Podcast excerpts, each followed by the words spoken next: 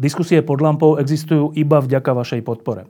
Každú z nich sledujú 10 000 divákov, finančne nás zatiaľ podporujú stovky z vás. Ak považujete program pod lampou za zmysluplný, pomôže nám už 1 euro za diskusiu. Vopred vám veľmi ďakujeme.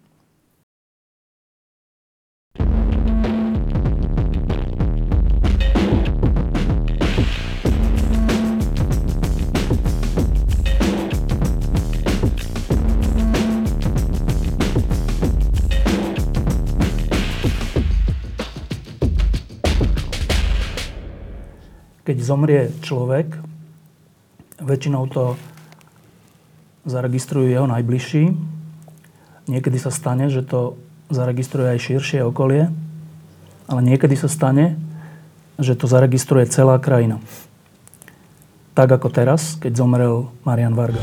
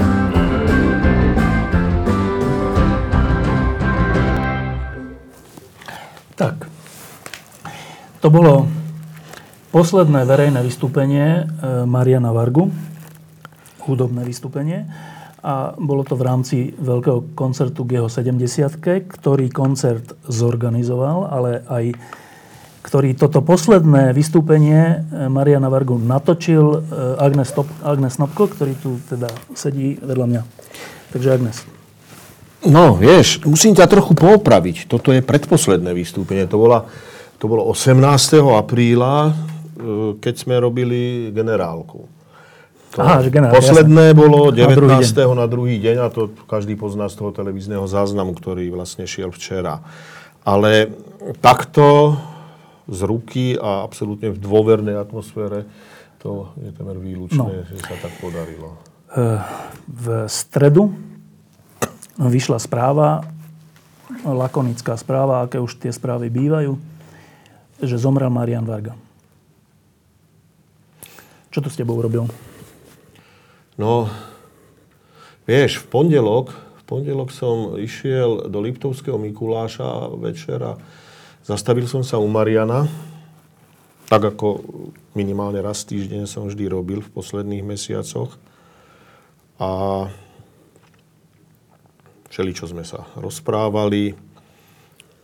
Prišiel Dano Pastýrčák a Marián povedal, ja by som si dal dobrú cigáru.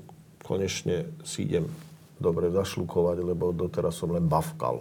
Cítim sa lepšie. Tak sme ho dali na vozíček, najprv na balkón, ale on chcel ísť pred nemocnicu, tak sme šli pred nemocnicu.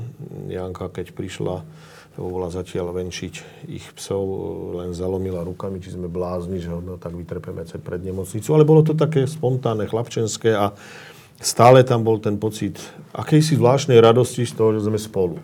A ona prišla, tak sme s tým Marianom sedeli, rozprávali sme sa, preberali sme vážne veci, ale najmä sme spomínali a Ja som, keďže mňa v Mikuláši čakali Korben Dallas a David Koller, tak som povedal, ja tam musím byť o nejakej 9:30 večer, tak som sa rozlúčil a odišiel som.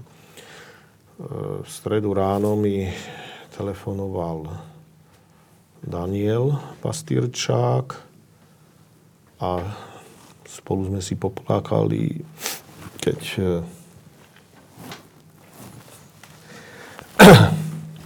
keď mi povedal, že Marian je síce ešte v posteli, ale už tam není. Už odišiel. Ešte troška k tej jeho umeleckej stránke a potom sa vrátime k tejto osobnej, že ja som pozeral všelijaké reakcie vrátane Michala Kocába, ktorý povedal, že kvôli Marianovi on začal byť hudobníkom, že kvôli nemu sa rozhodol, že bude vedieť hrať na varhany a že vôbec začne s hudbou. Viacerí hovoria, že na Marianovi takzvané vyrastali a niektorí hovoria, že Marian bol, čo sa týka hudby, základným nejakým kameňom Slovenska. Teraz pre nás, ktorí nie sme až tak v hudobnej branži, tak čo toto všetko vlastne znamená? Kto to bol Marian Varga z hľadiska slovenskej a československej hudby? Vieš, bol to základný kameň, ale podstatne väčšej stavby, ako je katedrála hudby. Bol to jeden zo základných kameňov nášho sveta. Toho sveta, ktorý začal sa formovať a vznikať v 60. rokoch. Ktorý nosil dlhé vlasy, mal rád kvety.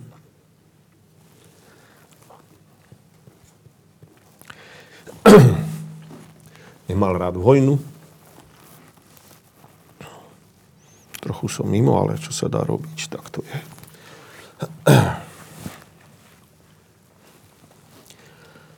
A Marian nás tým svetom sprevádzal. Jeho hudba nám dávala hlavné motívy fungovania v tom svete, ale on bol niečo viac ako hudba. On bol v podstate ten stelesnený ideál slobody, svojprávnosti, bláznivosti, uhrančivého sústredenia na veci, ktoré robí rád, identického správania navonok so vnútorným pocitom.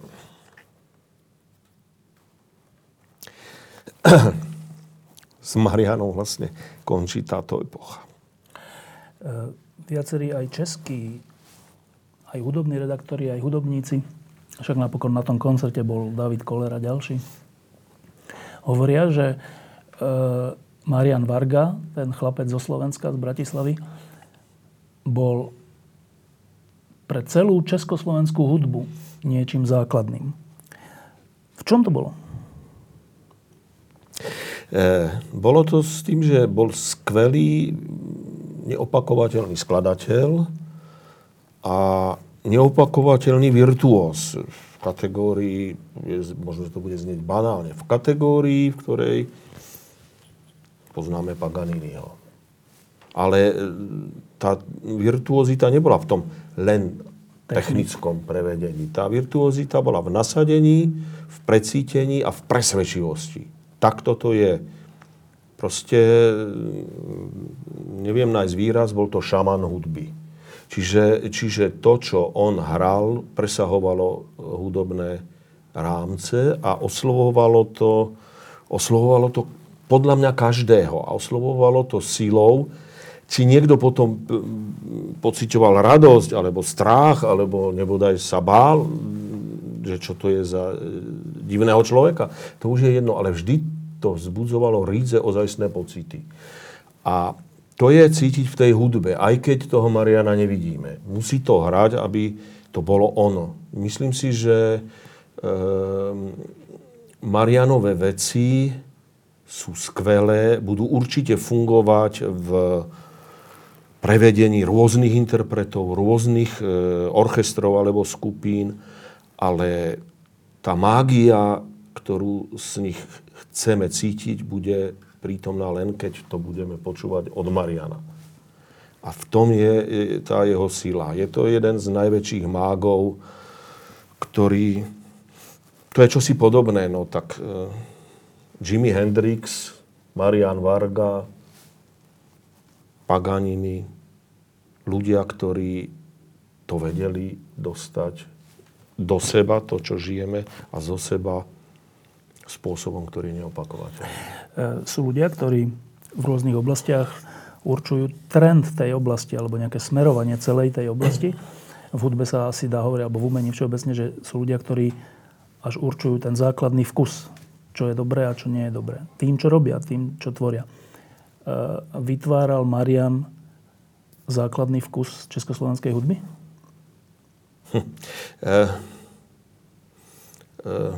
Keď na to pozerám spätne,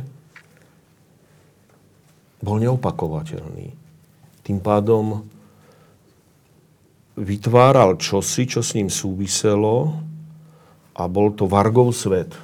Ten svet sa nedal zopakovať. Čiže bojím sa povedať, že či vytváral vkus, lebo vytvárať vkus znamená mať nasledovníkov, ktorí to robia rovnako dobre, alebo možno lepšie. To je ako keď, ja neviem, je tenis a niekto hrá dobre, potom príde iný hra ešte lepšie. A toto nie. Varga bol, je a bude iba jeden.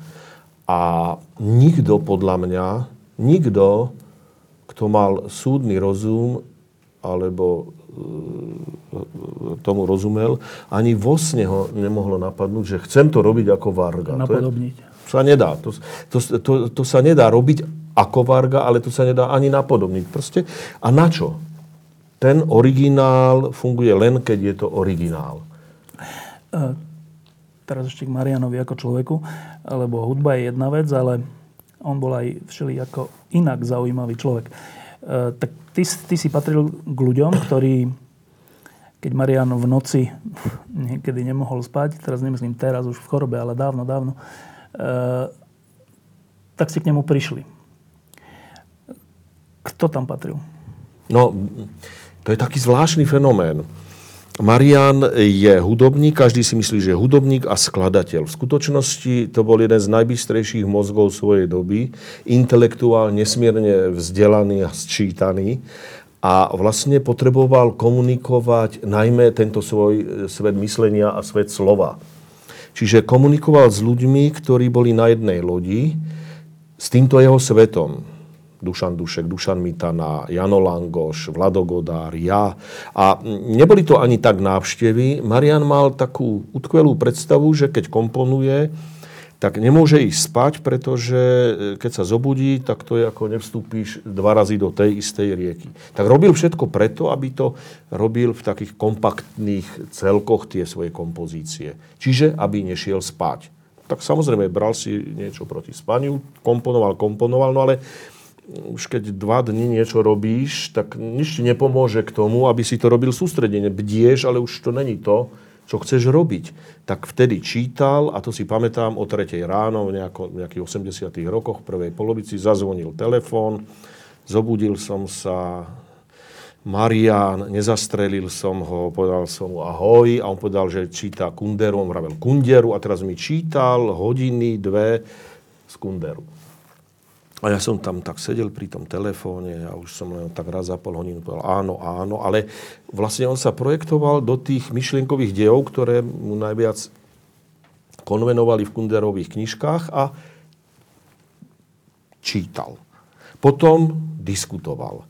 Potom sme sa rozlúčili, potom volal Mitanovi, alebo Langošovi, alebo tým ďalším, a potom jednému z nich povedal, že už idem spať. No a išiel spať, a ten, ktorému to povedal, už hneď ráno oznámil, že je voľno 2 dní, Marián šiel spať. Spí. No a zase nemohol spať, lebo si to rozhasil, takže musel spať a spal tak, že si dal na spanie. No tak mal tie jeho medveďáky, ako to volala, to spal zase 36 hodín. To boli cykly a to bol veľký boj jedného tvorivého titána o identitu svojej tvorby a o to, že tú tvorbu vlastne zasvetil akoby hľadaniu tej úplnej a jednoznačnej esenciálnej pravdy. A tú pravdu docieli len tak, keď to bolo v tej chvíli a urobené podľa jeho predstav. Nevstúpiš 2 razy do tej istej rieky. A keď ste sa rozprávali o iných veciach ako o hudbe, čo boli také hlavné témy?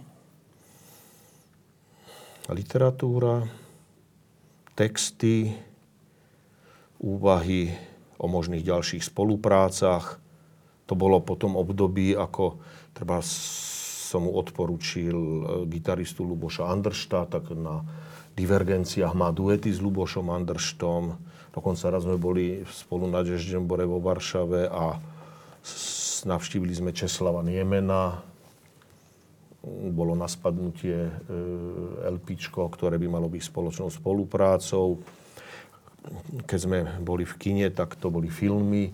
Proste bol to ten svet, v ktorom žijeme, ale bol to taký svet, ktorý nehovoril v tých všeobecných kategóriách, ale v takých tých, no jak bych to nazval, susedských pravdách, susedskom, čiže v tom priateľskom svete, čiže hlavné postavy neboli velikáni toho sveta, ale boli priatelia, s ktorými sme riešili polemicky alebo nepolemicky spoločné veci.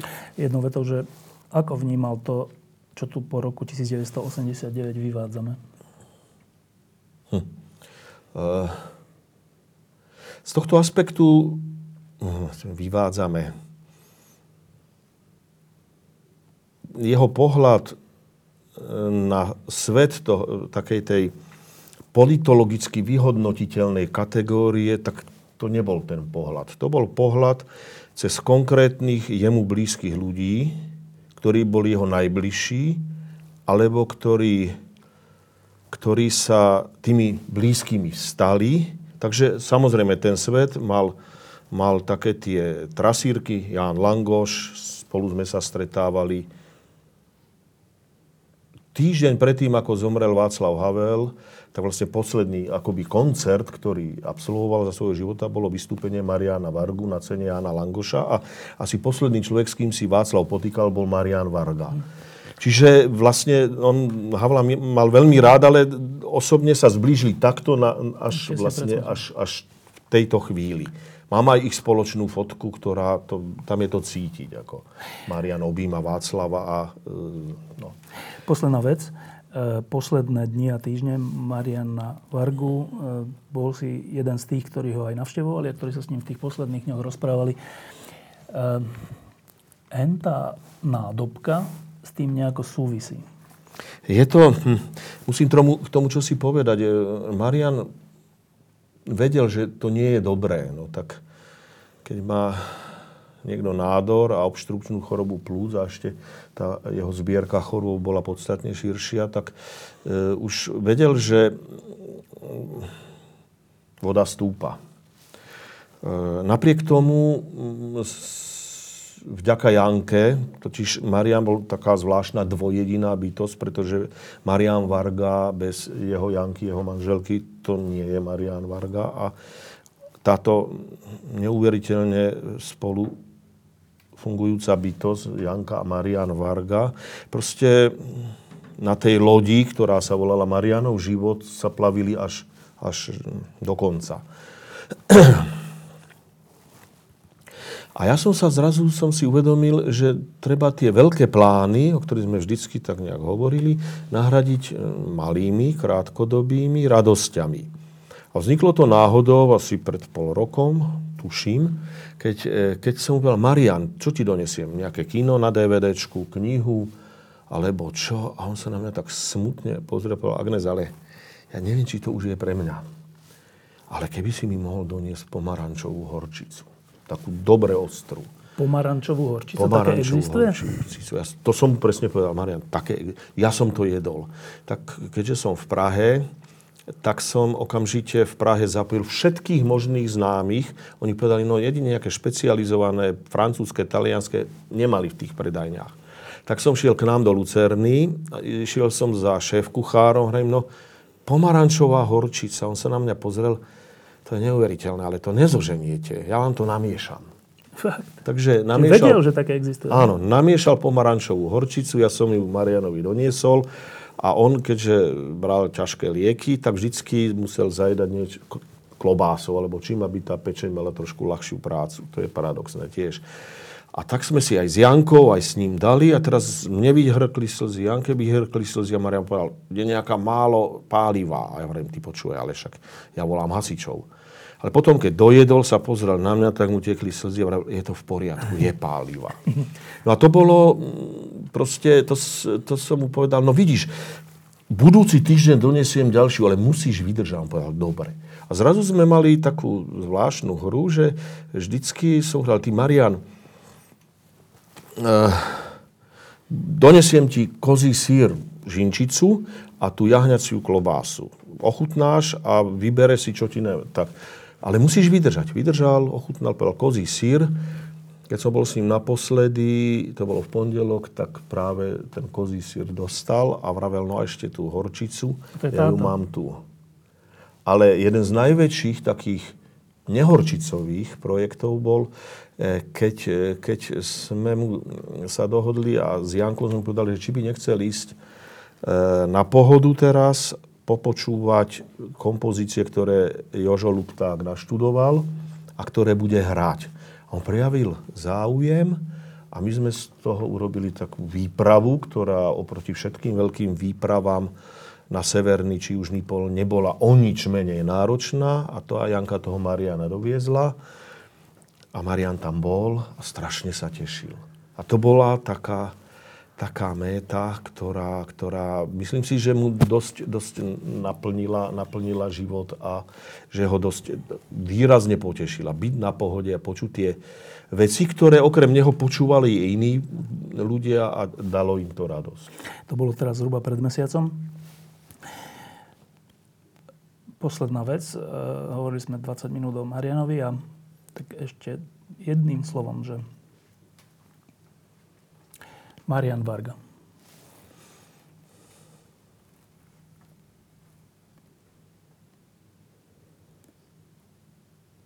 S Jankom Langošom sme si aj s Marianom vraveli bratku.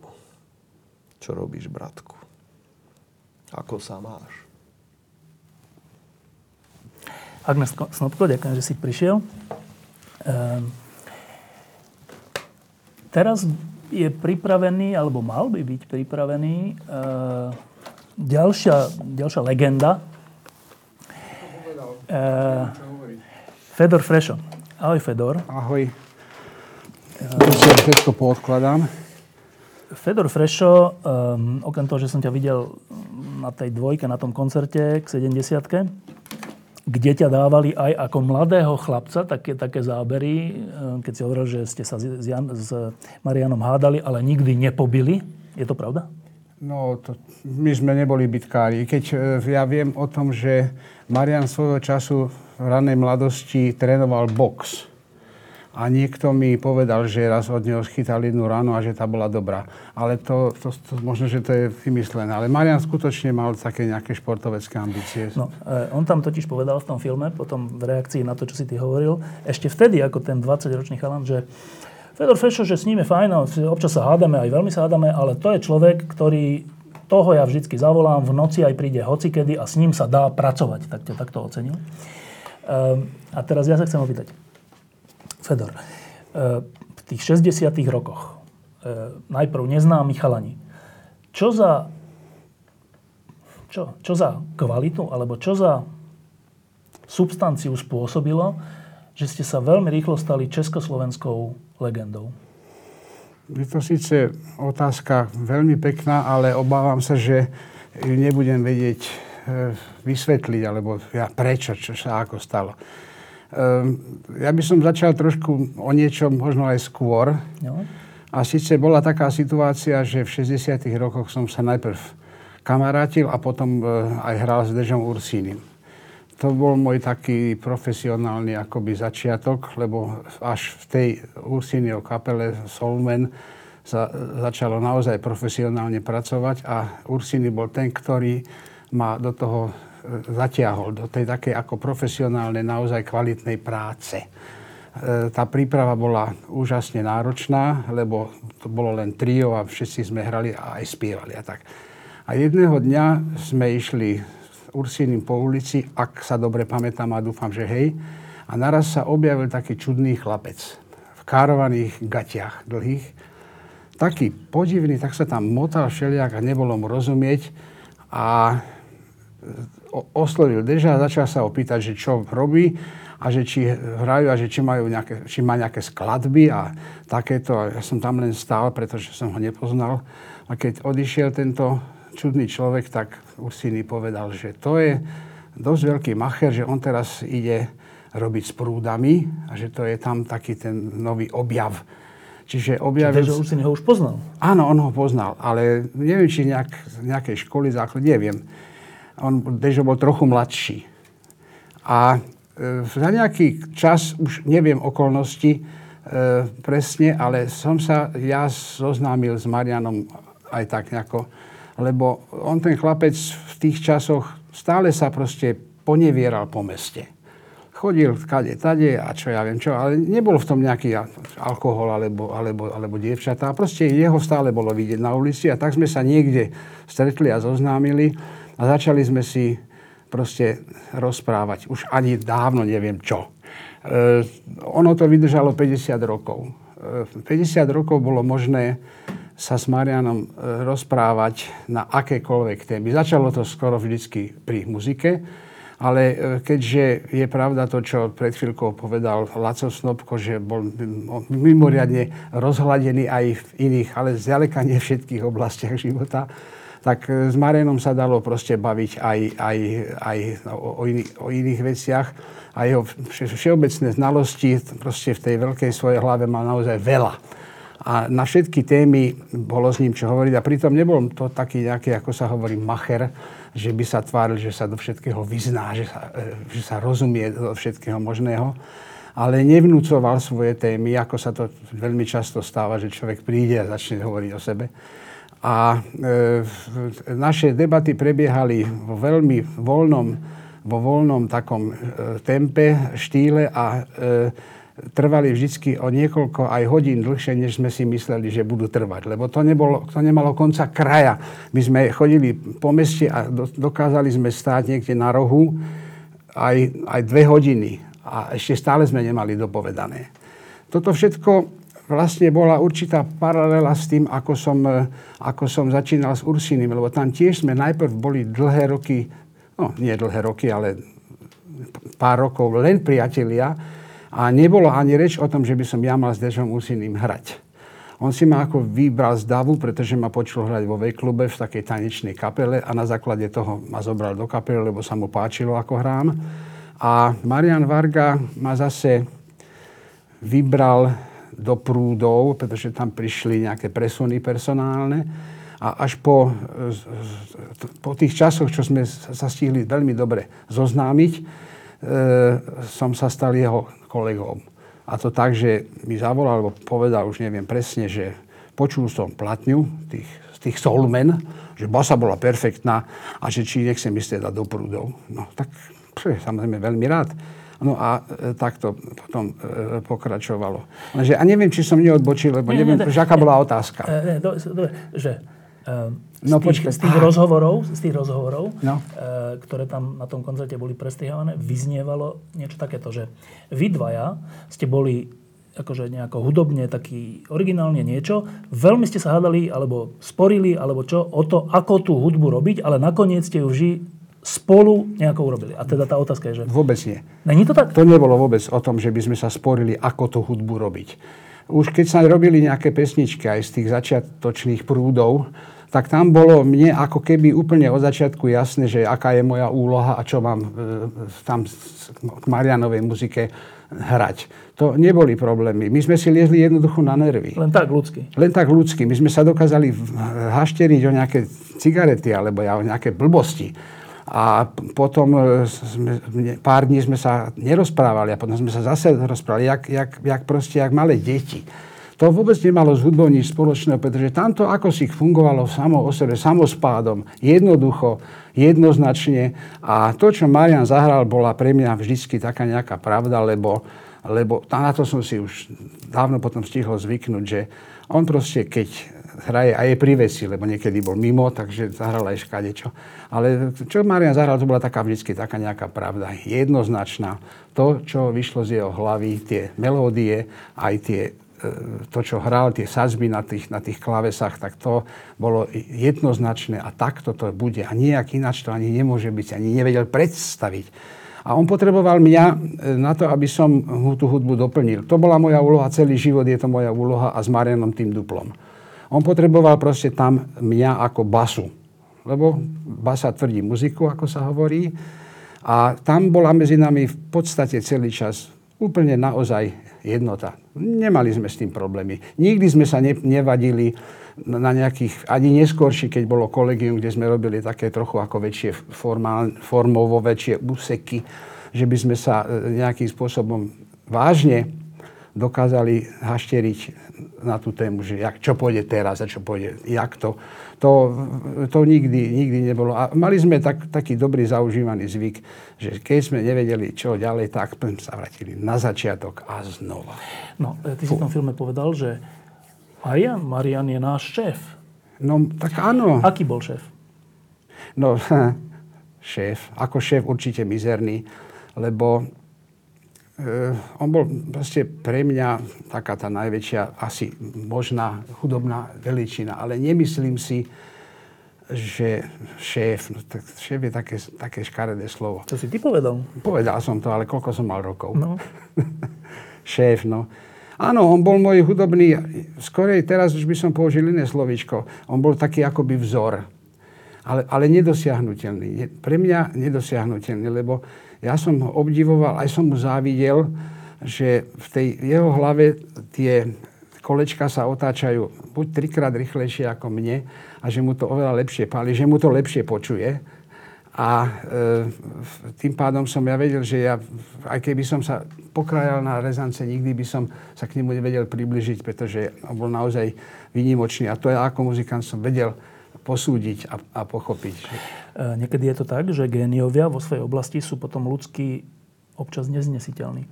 Bol Marian občas ľudsky neznesiteľný? Jasne, že bol neznesiteľný. A myslím, že ja som nebol niekedy neznesiteľnejší ešte. Nebolo to ale podľa môjho názoru a z dnešného pohľadu zase až tak kritické, hoci nerád by som teraz nejakú takú paralelu použil, možno nevhodnú, ale mne sa vidí dnes, Dežo Ursíny bol neznesiteľnejší, vedel byť neznesiteľnejší než Marian. U neho, a nakoniec sa vždy všetko u Mariana nejakým spôsobom zlomilo a v jednom momente jednoducho prestal. On v určitých momentoch, som musel pochopiť, ja to dneska vidím úplne jasne, že on bol veľmi láskavý a ľudský človek na výške. A tie záchvaty kadejakých hnevov a kadejakých volovín, tie boli obyčajne spôsobené vlastne nejakými prapodivnými skratmi. A ako sa hovorí, také láska nehnevaná, není milovaná. No a medzi nami bol naozaj veľmi vzťah, teda ako medzi dvomi chlapíkmi. Je to nejaká forma lásky, alebo ja neviem. V každom prípade ja som ho vlastne vnímal ako nejakého blízkeho príbuzného. A určite som mal k nemu bližší vzťah ako niektorým príbuzným. Nič zlé o príbuzných. Ale my sme si taký nejakým spôsobom rozumeli už aj z toho dôvodu, že sme na mesiac rovnako starí boli. A že tým pádom sme jasne rovesníci. A že tie naše životy išli paralelne, každý trochu inde. Ja som bol z trochu inej rodiny ako Marian. A nakoniec aj ten fakt, ktorý sa preukázal trochu neskôr, že my sme sa takto doplňali. Mali sme kamaráta, ktorý nám len tak z hecu nechal vyplniť taký ten IQ test. IQ test spočíva v tom, že tam boli otázky, neviem koľko, a nakoniec sa tie výsledky sa robili guličky a vznikla taká nejaká obecná krivka, ktorá znázorňovala formu tej mojej alebo neviem koho inteligencie. A tam bolo povedané nakoniec v nejakom poslednom vysvetľujúcom texte, že keď je krivka, ktorá pripomína písmeno V, tak ten človek je taký, ako je.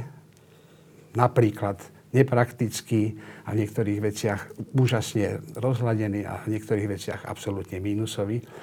a druhý zase M-ko. A my medzi sebou sme mali dve krivky, ktoré sa nezhodli nikde, ktoré sa úplne takto ako V a M do seba zapadlo. To znamená, že to, čo som ja obdivoval na Marianovi, som ja nikdy nemohol dosiahnuť. A to, čo som, kde som bol ja naozaj nejaký dobrý, možno, že to ťažko mi je teraz o sebe hovoriť, že v čom som dobrý, alebo nie. Tak to zase Marian bol úplne niekde vedľa. On bol proste v praktickom živote absolútne nepoužiteľný.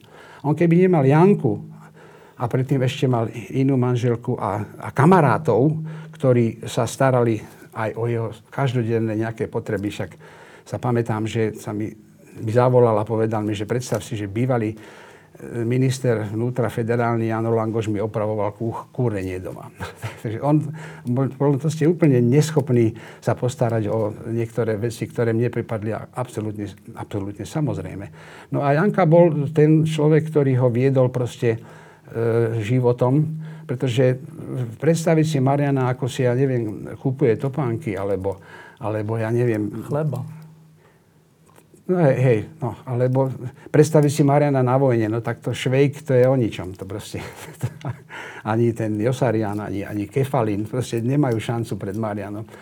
A takisto Marian aj kvôli tomu, jak sa mu nikdy nepodarilo sa vtesnať do nejakých noriem a napríklad ukončiť štúdium takým tým klasickým spôsobom, že teda by mal známky z predmetov a čo ja viem čo. Taký bol fantastický hudobník, jak mu to pálilo, jak chodil k Cikerovi, Jánovi Cikerovi na hodiny, ktorý si ho podržal. Na konzervatóriu nevydržal. To jednoducho nie, že by ho vyhodili. On musel asi zdrhnúť, pretože to pre ňoho nebol svet. No a tým pádom takto nejakým spôsobom si vysvetľujem fakt, že sme spolu tak nejak vydržali, hoci... Keď zoberieme tých 50 rokov, tak z tých 50 rokov, odkedy sme začali až do včera,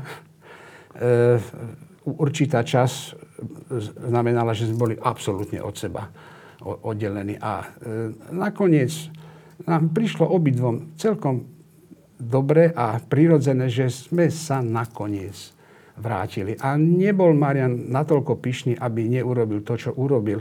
Že keď som sa raz vracal do kolegia, potom ako som bol vyhodený zle, on si naozaj dal tú robotu, že on zdvihol ten telefón a zavolal mi. Čo by som možno ani neočakával a u mnohých ľudí by sa to nedalo čakať. Marian to kľudne urobil. Teraz je aj bude také obdobie spomienok a keď som videl niektoré tie klipy ešte zo 60. rokov alebo začiatku 70. rokov, tak mi to príde také, že platné, že to je hudba, ktorá je stále počúvateľná, ale nielen počúvateľná, ale že aktuálna. A teraz sa ľudia nevedia zhodnúť, že ktoré z tých vašich albumov alebo skladieb boli tie top, niektorí hovoria, že Zelená pošta, niektorí hovoria to a ono, Konvergencie a ďalšie. Vy ste mali medzi sebou nejaký taký základný pocit, že toto bolo to, čo sa nám najlepšie podarilo? Nemali sme v tom asi tak úplne celkom rovnaký názor. Myslím teraz, čo sa týka celej kapely. Napríklad my sme aj s Dušanom Hájkom trochu cez prsty pozerali na Marianové prehlásenie, že chce zase s Hamelom urobiť album pesničkový. Na čo sme teda...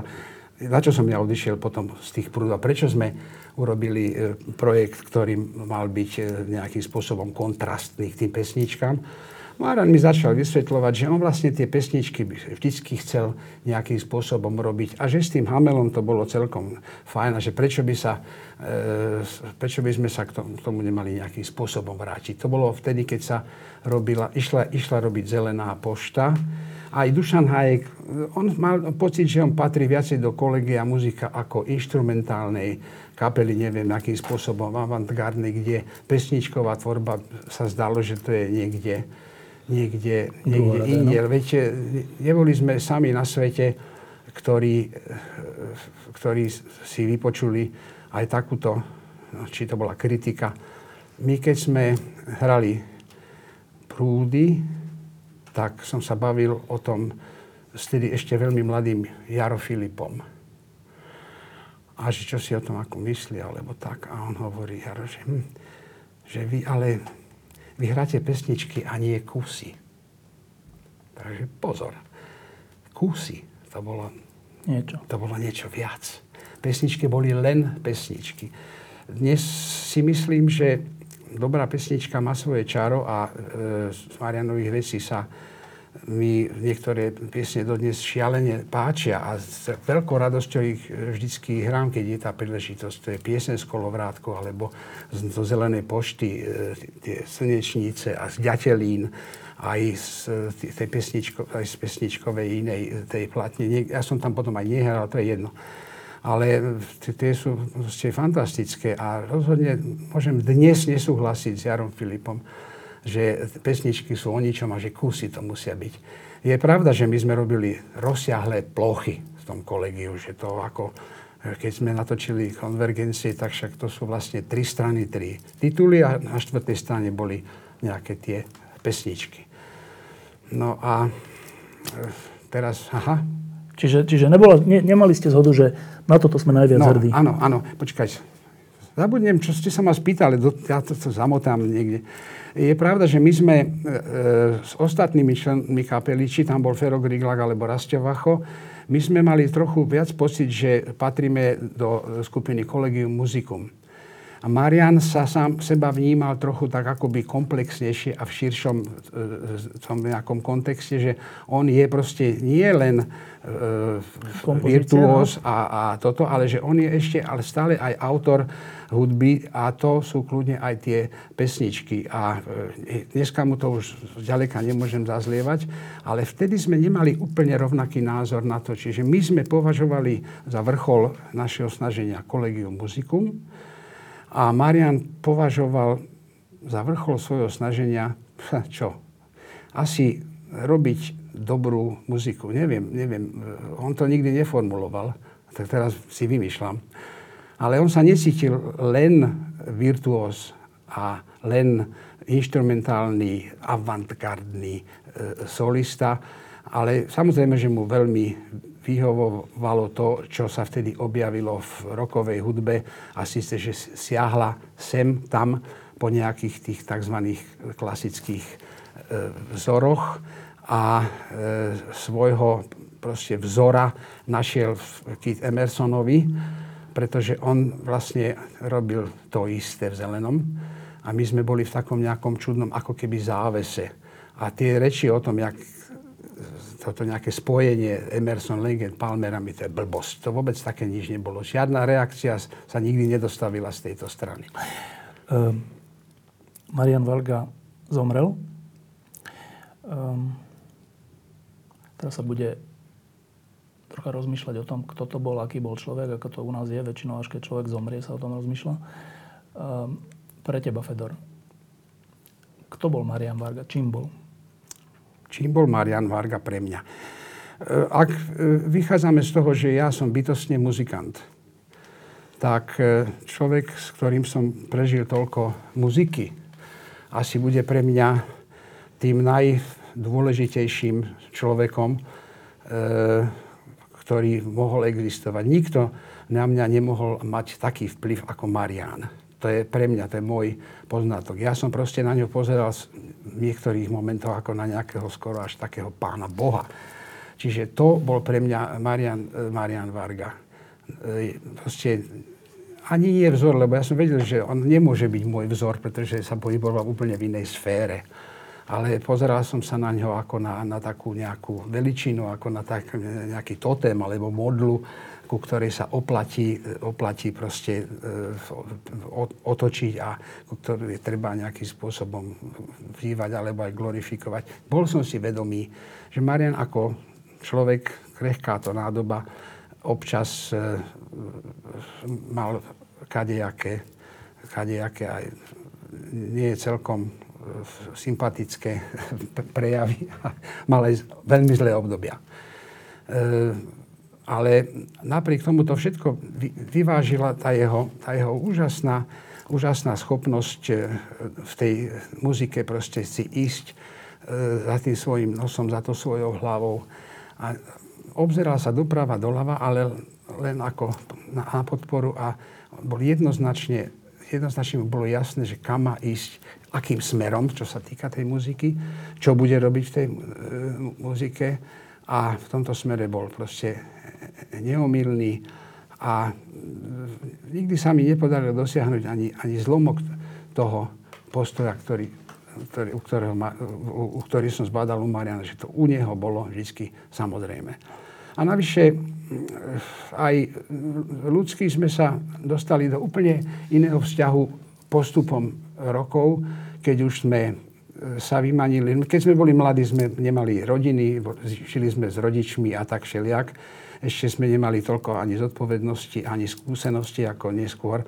A keď sa nejaké tie 10-ročia preklopili a už sme začali byť v zrelom veku, už po tej 50-ke, tak potom zrazu to všetko začalo fungovať absolútne ináč.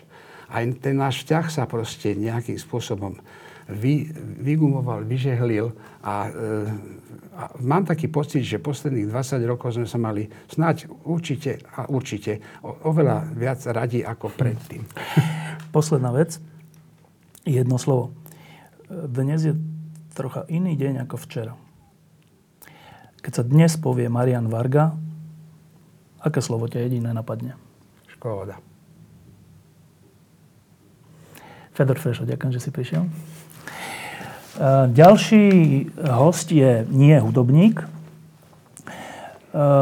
Je to host, ktorý o Marianovi Vargovi aj všeličo napísal v posledných rokoch. Je to bývalý politik, literárny kritik Peter Zajac. Ahoj, Peter. Ahoj. Tak. Marian Varga zomrel. Čo to s tebou robí? No, ja som vedel, že zomiera a v podstate ten čas, cirka posledný rok od veľkého koncertu v Pezinku, to bolo myslím pri 40. výročí toho veľkého koncertu, ktorý robil v 70. rokoch Agnes Snopko, tak tam hral vlastne kolegium muzikum a hral tam aj Mariana. To bol neuveriteľný koncert. Neuveriteľný, to bol skvelý koncert. Ja to neviem tak posúdiť, že či bol jeden z najlepších, alebo z takých všedných, ale to pre mňa to bol obrovský koncert. A nejako vtedy som pochopil, že vlastne Marian sa začína sa lúčiť v podstate so svojím prostredím, teda miestami, ktoré sú jeho miesta, lebo on na tom koncerte pezinskom hral, takže to bolo také prvé miesto, s ktorým sa lúčil. Potom sa lúčil ešte s viacerými ďalšími miestami. Lúčil sa so svojimi hudobníkmi v Palfieho paláci, lúčil sa pri svojej 70-ke so svojím publikom. Lúčil sa na Pohode napokon vlastne s Pohodou. A teda to slovo Pohoda tam platilo vo všetkých zmysloch toho slova. A tých rozlúčiek bolo viacero. Na niektorých ešte hral, na niektorých sa už bol pozrieť. Lúčil sa so Siránom z predmestia.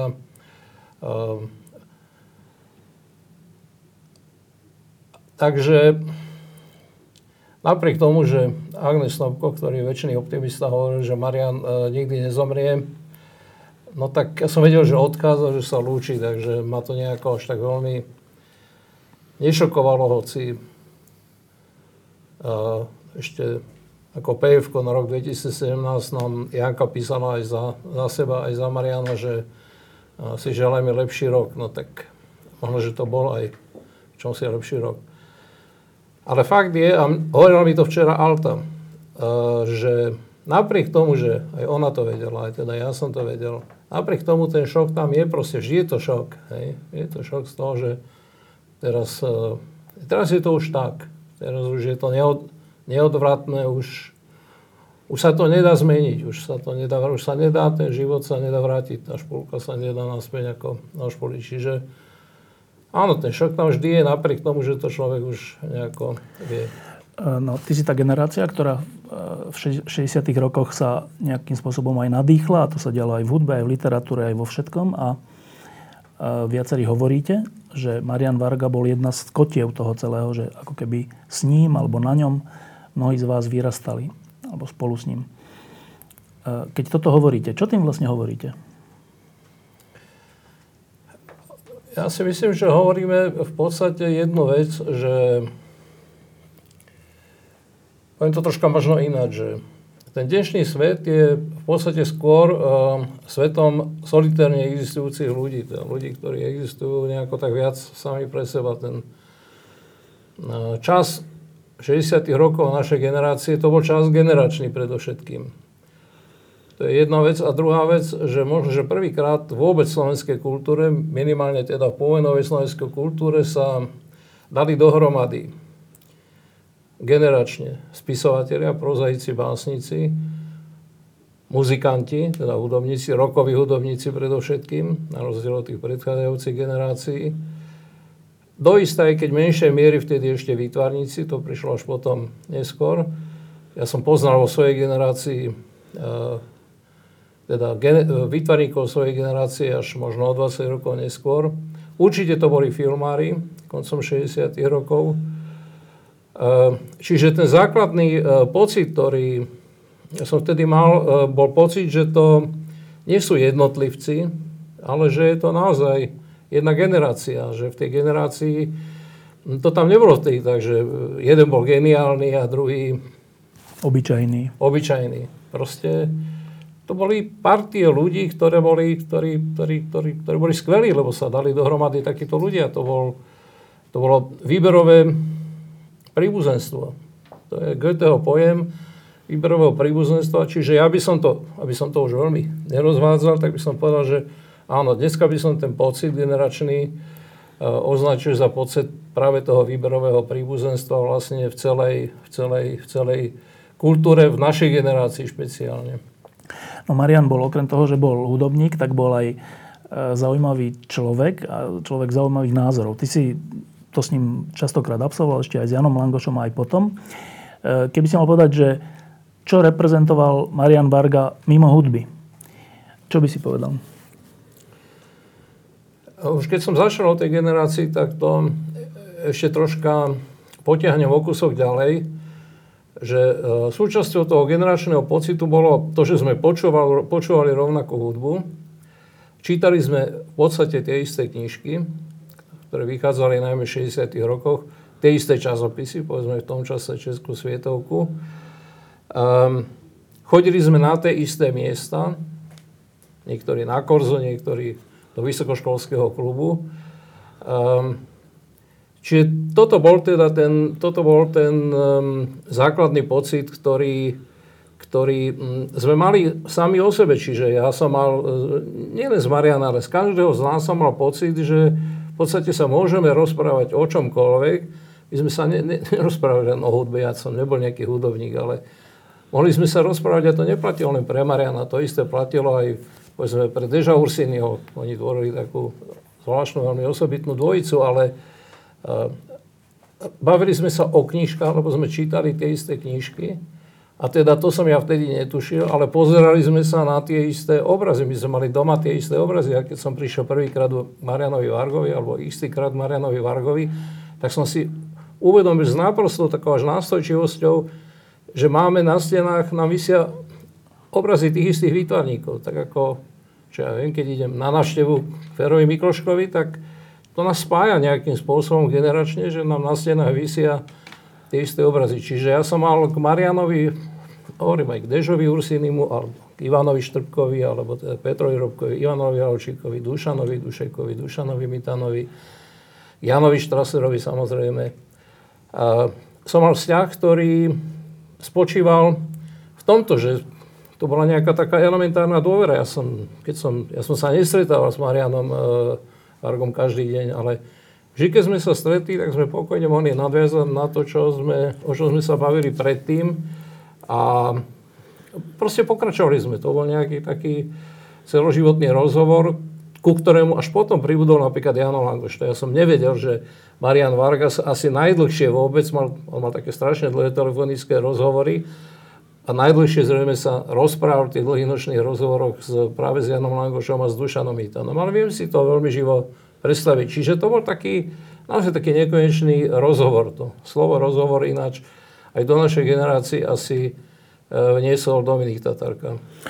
Ja som sa to aj... Boli rozhovory bez konca u neho, u nás už sú to rozhovory s koncami.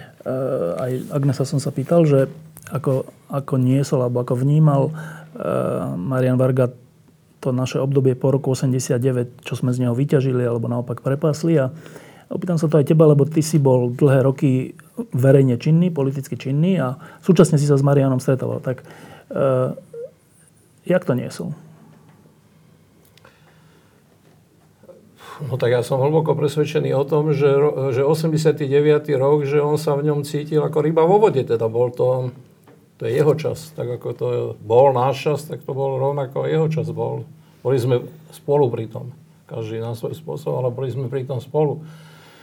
A samozrejme už aký bol Marian, bol strašne, naozaj bol veľmi priamočiarý človek, ktorý si nedával žiadnu zástierku ako pred ústa. Všetko pomenoval, všetko veľmi priamočiare. Ja som možno nepoznal na Slovensku iného takého človeka, ktorý by tak priamo pomenoval veci.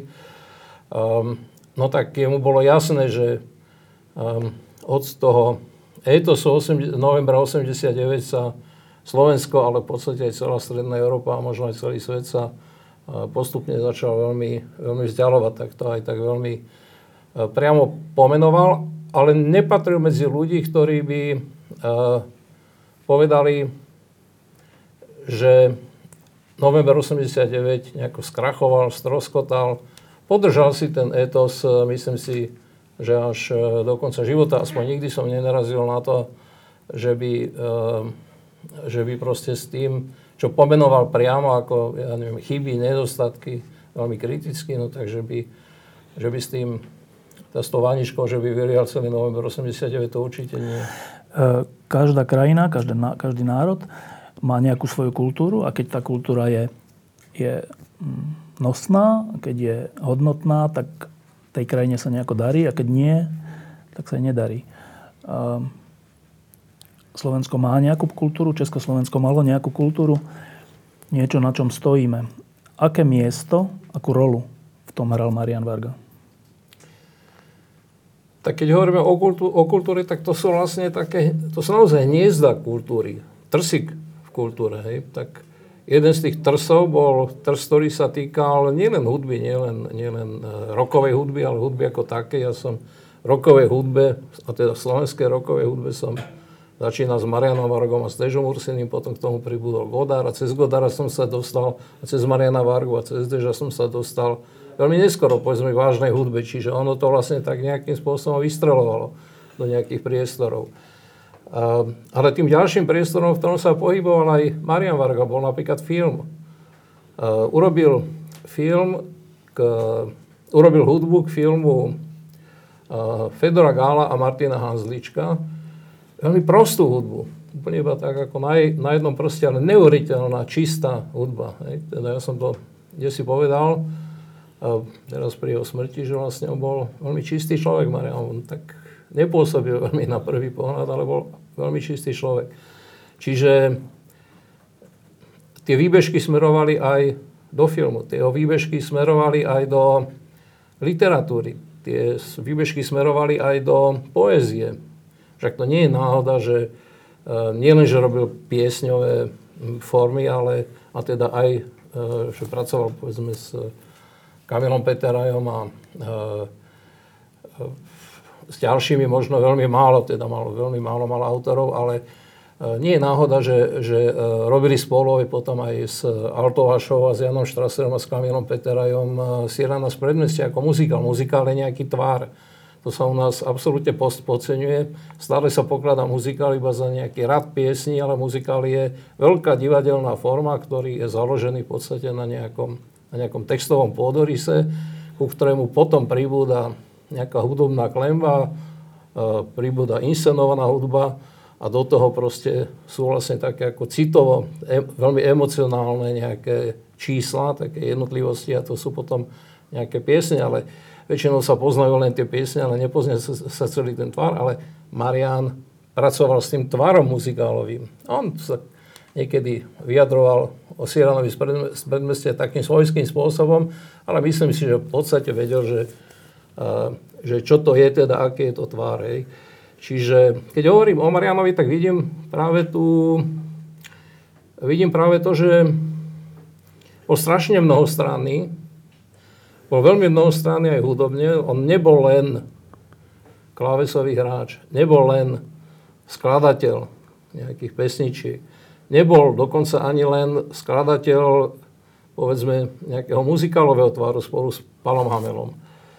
Ale bol komponista, bol skladateľ ako teda v tom najširšom možnom zmysle slova. A nebol len skladateľ hudby, ale bol aj skladateľ, ktorý vnímal obraz filmu. Bol skladateľ, ktorý vnímal slovo. Hej, to nie je náhoda, že v jednej chvíli zhudobnil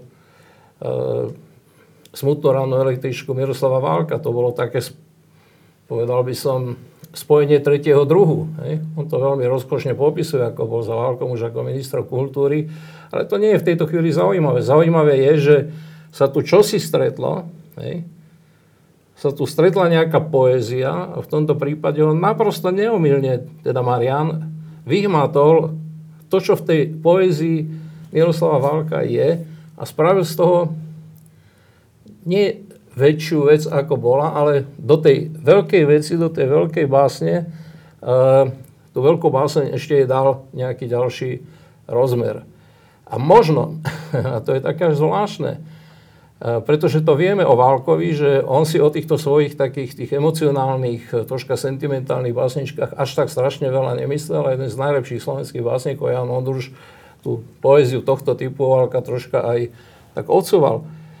Ale to Marián absolútne inštinktívne proste vycítil, že to je veľká poézia. No, aby som to uzavrel, proste v podstate Marián bol strašne univerzálny.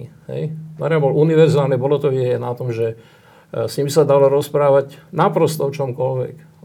Bol zvedavý, on vlastne kládol také veľmi neodbytné otázky niekedy, lebo kládol aj otázky. A keď sa mu niečo nepáčilo, tak to rovno povedal. Nechajme to tak. Posledná vec. Včera tu Marián Varga bol, dnes tu nie je. A niečo tu zostalo. Vieš úplne jednoducho popísať, čo tu zostalo? Ja neviem, či to viem popísať, tak celkom jednoducho použijem pojem, ktorý je trošku taký ťažký. To je pojem, ktorý použil možno prvý český filozof Miroslav Petříček. Je to pojem morfických rezonancií. To sú také rezonancie, také echá, kde to nejde to jedno echo k druhému priamo, takže sa dá vysledovať, vystopovať, ale ide nejako atmosféricky. To, čo ja som u Mariana vnímal vlastne, to boli práve tie atmosférické rezonancie. To som vnímal ako to najdôležitejšie. Poviem to na príklade, ktorý nejakým spôsobom hovorí niečo o dnešnom dni alebo včerajšom dni. Keď zomrel Dežo Ursini, tak som z pohrebu išiel s Marianom a bol taký troška sklamaný jednou vecou. Hovoril, prečo mi tam nedali zahrať. Ja som hovoril, no tak Ivan Štopka vybral vtedy nejakú Dežovú pieseň. Dežovú pieseň so slovami, ktoré boli veľmi dôležité aj pre ten pohreb, aj pre Deža. Lebo to boli slova o Bohu, ktorý je, lebo nemôže nebyť. A to boli aj slova Deža Ursiniho. Ale takou morfickou rezonanciou ja som si to uvedomil až teraz, teda až včera, prvýkrát, lebo som o tom neuvažoval. Je taká pieseň práve z muzikálu Cyranov z Predmestia.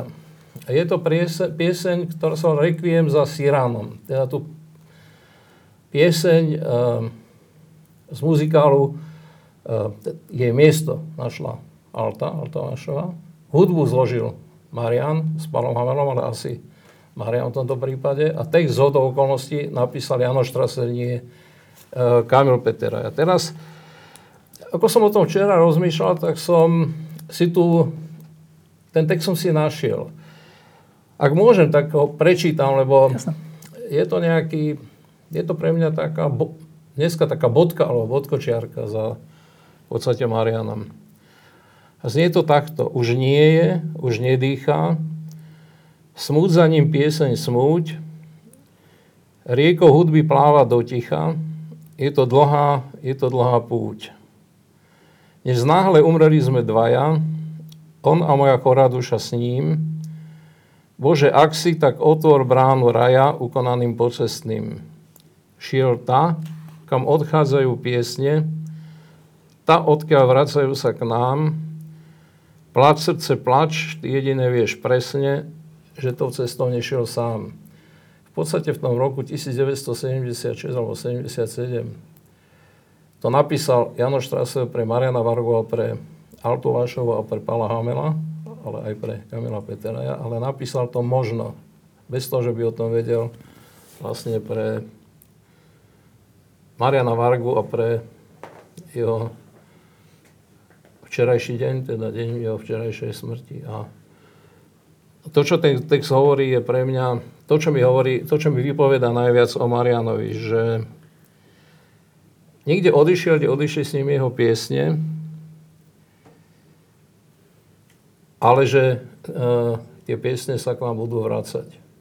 To je pre mňa Marian Varga. To sú piesne, ktoré vždy niekde odchádzali, dnes odišli s Marianom, ale ktoré sa vždy vrátili, vracali a budú sa vracať aj ďalej. O tom som 100% presvedčený.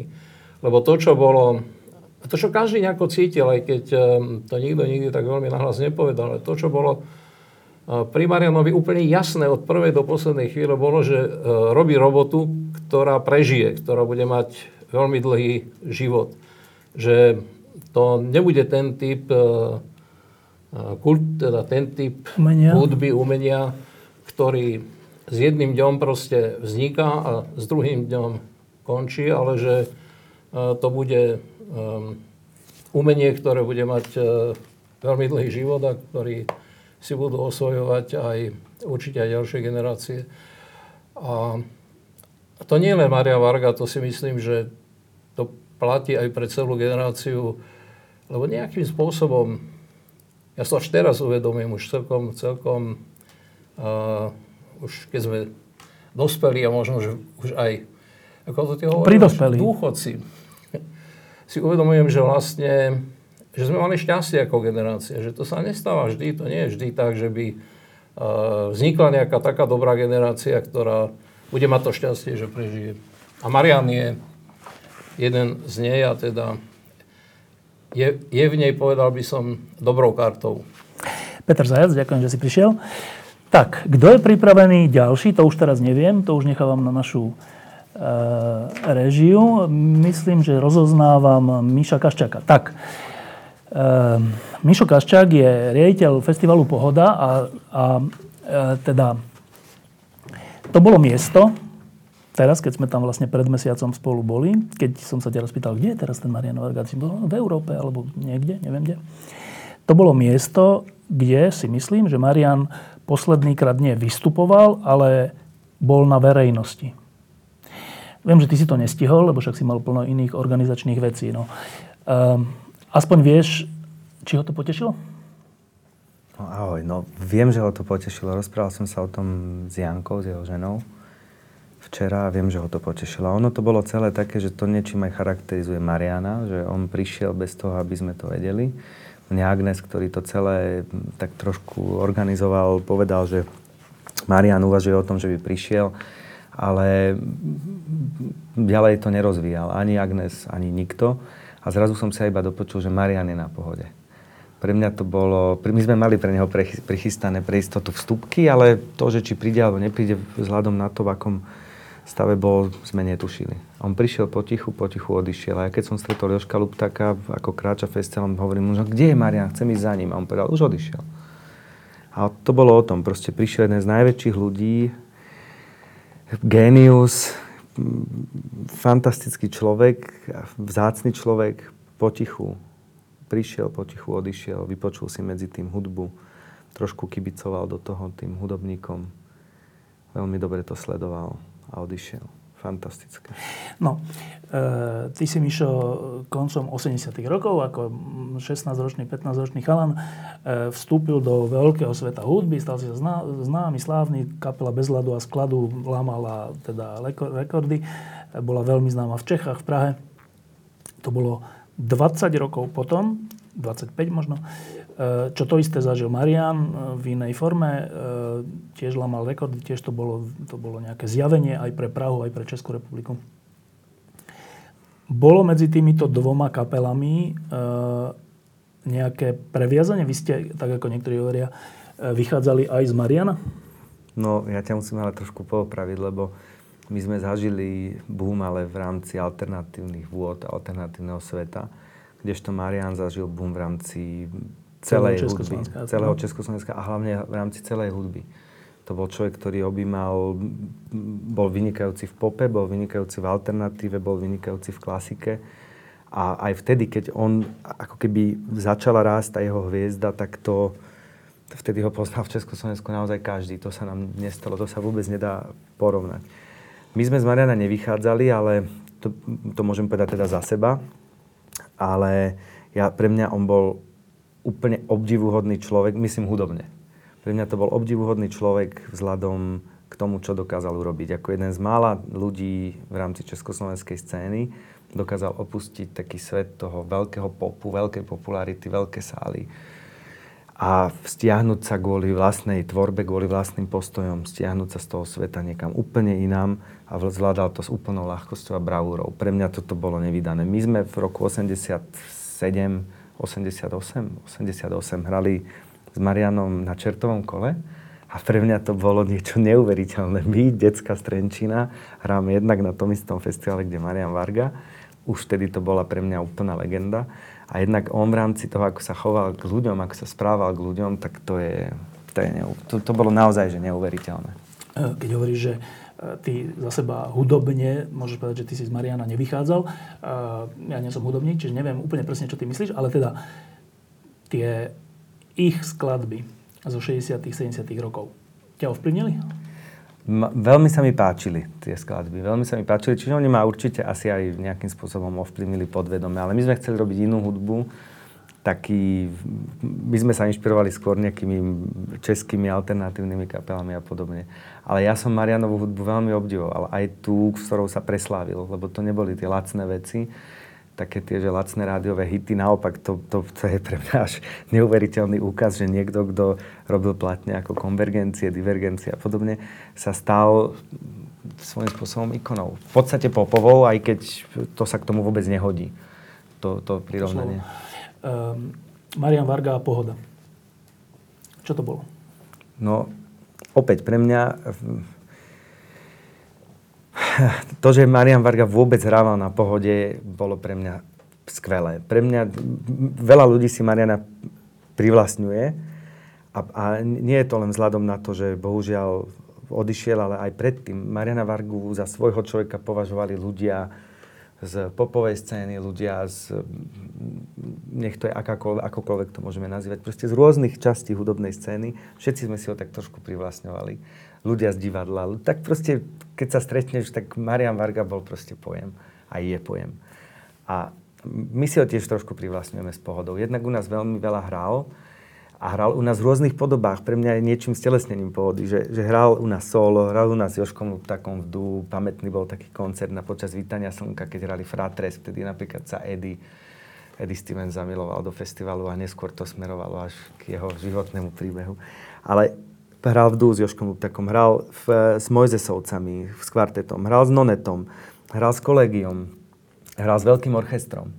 A vždy to bol sviatok a vždy Marián bol rovnako sústredený, to všetci vieme, aký on bol sústredený, keď hral. A vždy v tom bola ohromná sila. Či to bol maličký priestor, či to bolo veľké pódium, či to bolo solo, či to bolo s orchestrom. Vždy to bol sviatok.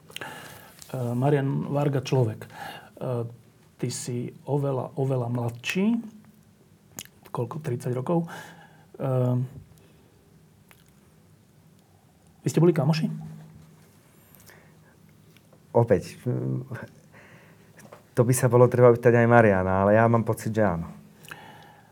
A teda... Pre mňa on bol pre mňa on určite bol niekto, koho ja považujem za... Až tam boli také veci, že mňa na Marianovi fascinovalo okrem hudby, pretože možno to môžem tu povedať, ja som zažil s ním asi najsilnejší hudobný zážitok, keď som v 2010 išiel na letisko, tak úplnou náhodou mi hrala v hudbe, Kolegium Musicum a ja som sa vtedy rozplakal, nevedel som to zastaviť. A stalo sa mi to raz. Keď si šiel na letisku akože na pohodu? V Trenčine, áno. V 2010. Čiže rok po 2009. A bolo tam veľa emócií, bolo tam veľa všetkého možného. Čiže to bolo potom nešťastne? Áno, áno. Pre mňa Marianová hudba je fantastická. Ja som zbožňoval všetko vrátane jeho preklepov. Ja mám veľmi rád to jeho... Držanie rúk? Rúk, ale aj... Pre mňa on, ja som teraz niekde povedal, a však to je jedno, môžem to zopakovať, pre mňa bol pamätný koncert s Dežom Ursinim. Všetci hrali tú pokojnú Dežovú hudbu, do toho sedel na boku Marian a ako taký malý chlapec do tej hudby, tak hral s tými prstami. Občas sa tí muzikanti na ňu pozreli tak všeliako. A mne ho vtedy prípadal, keby proste hádzal do tej pokojnej Dežovej rieky také kamienky. A pre mňa sa ten obraz, ja ho mám stále s Marianom spojený, pre mňa je Marian proste chlapec, ktorý hádže kamienky do jazera, do rieky, také pokojne plynúce. A to je pre mňa hudobná scéna Slovenska a Marian Varga. On kdekoľvek prišiel, všade to tak trošku rozvíril. To je v tom vidieť ohromné iskrenie v jeho hudbe. Ja ho neviem nejak príliš analyzovať, ale pre mňa to je proste tak. No a ty sa pýtal ako človek, no ohromný postoj. Mňa teraz napadá možno, že niečo podobné dokázala iba Marta Kubišová, že ísť proste z obrovských sál, obrovskej popularity do ústrania, robiť si svoje veci alebo trvať si na svojom. Čiže postoj. A potom ako človek, on bol mimoriadne neuveriteľne priamy človek, stručný a priamy, išiel rovno do stredu, ale pritom by pripadal vždy prajný a taký šlachetný, by som povedal. Aj keď použil vulgarizmus, tak vždy to malo nejaký zmysel, nebolo to také samoučelné, napríklad. A ja som mal veľmi rád jeho úsmev, lebo v tom bolo také figliarstvo a presne mi to zosobňovalo aj jeho hudbu.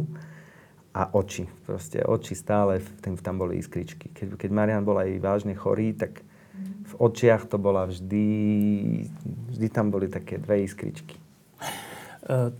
Ja som, priznám sa, zabudol, ty si robil spolu s Černým, ste robili v televízii, pravidelne v Českej televízii taký program o hudbe, ktorý sa ako volal? Ladi neladi, s Petrom Fialom. Ale aj s Černým ste niečo robili. On tam býval, ako host býval. No. To bol taký pokus o pravidelný popis toho, čo sa deje, vyťahovanie takých zaujímavých kapiel, ale aj známych, aj neznámych a všeličo. Čiže taký prehľad. Tak v tejto súvislosti sa chcem opýtať, že Marian Varga a československá hudba. Tak Michal Koca povedal, že Marian Varga je jeden zo základov celej československej hudby. Niekto hovorí, že je number one. Niekto hovorí, že to je jedna z kotiev. Čo hovoríš ty s Černým a Fialom? Ja súhlasím úplne so všetkým, čo si povedal, pretože či si pustíš jeho pesničky, či si pustíš jeho dajme tomu ťažšie veci inštrumentálne s Kolegiom, či si pustíš jeho klasické kusy, či si pustíš jeho divadelnú hudbu, čokoľvek, všetko je vynikajúce a to sa podarí naozaj málo komu. A všetko, pre mňa fascinovala vždy jeho hravosť, takže pre mňa je to človek, ktorý nemá páru v Československu. Marian Varga už nebude na Pohode. Alebo bude? No, bohužiaľ osobne nebude. A v hudobne samozrejme, že bude, lebo to... On tam bude, aj keď tam nebude. Lebo on ovplyvnil veľmi veľa ľudí, ani si to možno niektorí neuvedomujú. A zároveň z tej jeho tvorby je tak veľa vecí, ktoré môžeme povyberať, že určite v tom pokračovať budeme. Venoval sa klasickej tvorbe, však to som vlastne spomínal. Takže Marian Varga určite ostáva silnou súčasťou nášho festivalu. Je to silná súčasť dejín nášho festivalu. Ja ho vnímam ako človeka, ktorý nejakým spôsobom zosobňuje to, čo nám ide. Ale ako hovorím, toto chvála Bohu a chvála hlavne Marianovi, môže povedať tak veľa ľudí v rámci Československa, že to je tiež obdivuhodné. Posledná vec, keď sa povie teraz, deň po smrti Marián Varga, tak čo Miša Kaščáka napadne teraz jednak hudobne a jednak ako človek? Čo ťa prvé napadne? Hudobne asi a ten zážitok, keď som prichádzal na letisko, ten mi od včera prebleskol hlavou veľakrát. A hudobne tie kamienky, to je, všetko je to o tom a dokonca aj ľudský. Tam v tom popise ja mám ako keby Mariana zmotneného. Chlapec, ktorý hádže kamienky do vody. Michal Kaščák, ďakujem, že si prišiel. Ďakujem. Tak, ďalší hosť.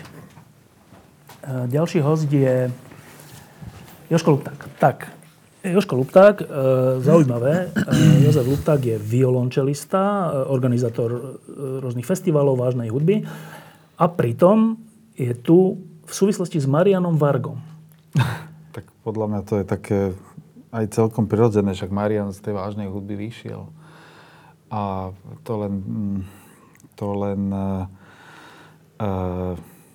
som strašne rád a poctený, že som ho mohol poznať aj osobne, že sme sa mohli zoznámiť vlastne v 90. rokoch, keď som začal hrať skladby, ktoré mu boli blízke. V podstate sme sa stretli po koncerte. A odtedy vlastne sa začal aj ten vzťah. Ten vzťah sa nielen začal, ale on aj pokračoval. Vy ste mali aj spoločné hudobné projekty. Áno, my sme mali. K tomu prišlo ako? No, tak samozrejme, že ja keď som zakladal festival, tak som hľadal vhodné meno na to. A keďže sám som bol taký typ, že nie len klasika alebo vážna hudba ma priťahovala, ale vyrastal som aj na big beate, aj na nejakom jazze, aj nejakom art rocku, tak Collegium Musicum a Mariánova hudba bola veľká časť z toho. Veľká podstatná časť. A najvhodnejšie slovo, ktoré sme našli na to, sa mi zdalo, že konvergencie. No ale tak akože bolo dobre, keďže Mariánova platňa a konvergencia bola tak silno spätá s týmto priestorom, že bolo by sa dobre aspoň ho spýtať na to, že či mu to nevadí. Na čo on samozrejme povedal, že to nevadí, ja nevlastním to slovo. A tak to bol taký prvý začiatok, ako keby, ale my sme sa spoznali chvíľu predtým, samozrejme ešte. No a potom, keď už Marian začal aj trocha znova hrávať, tak my sme vlastne, ja som za ním prišiel, že či by to nezahral na festivale. A tam sme zahrali spolu, to bolo v roku 2001, v Klariskách to bolo, Dušan Hajek a Fedor Frešo a my sme hrali spolu skladbu Arvo Perta Fratres, okrem toho sme robili aj nejakú improvizáciu a neviem, či to počul Mišo Kaščák alebo niekto a chceli to aj na pohodu. No a vlastne tak to začalo, že my sme potom vymysleli taký projekt, ktorý sa volal Fratres a to bol jeden z prvých takých, čo sme spolu zahrali. No, teraz ľudsky. S Marianom sa niekedy aj ťažko rozprával. Ale keď už sa to prekonalo, tak často sa potom rozprávalo veľmi ľahko, alebo veľmi, by som povedal, až hlboko. Jožko Lupták a Marián Varga ako ľudia.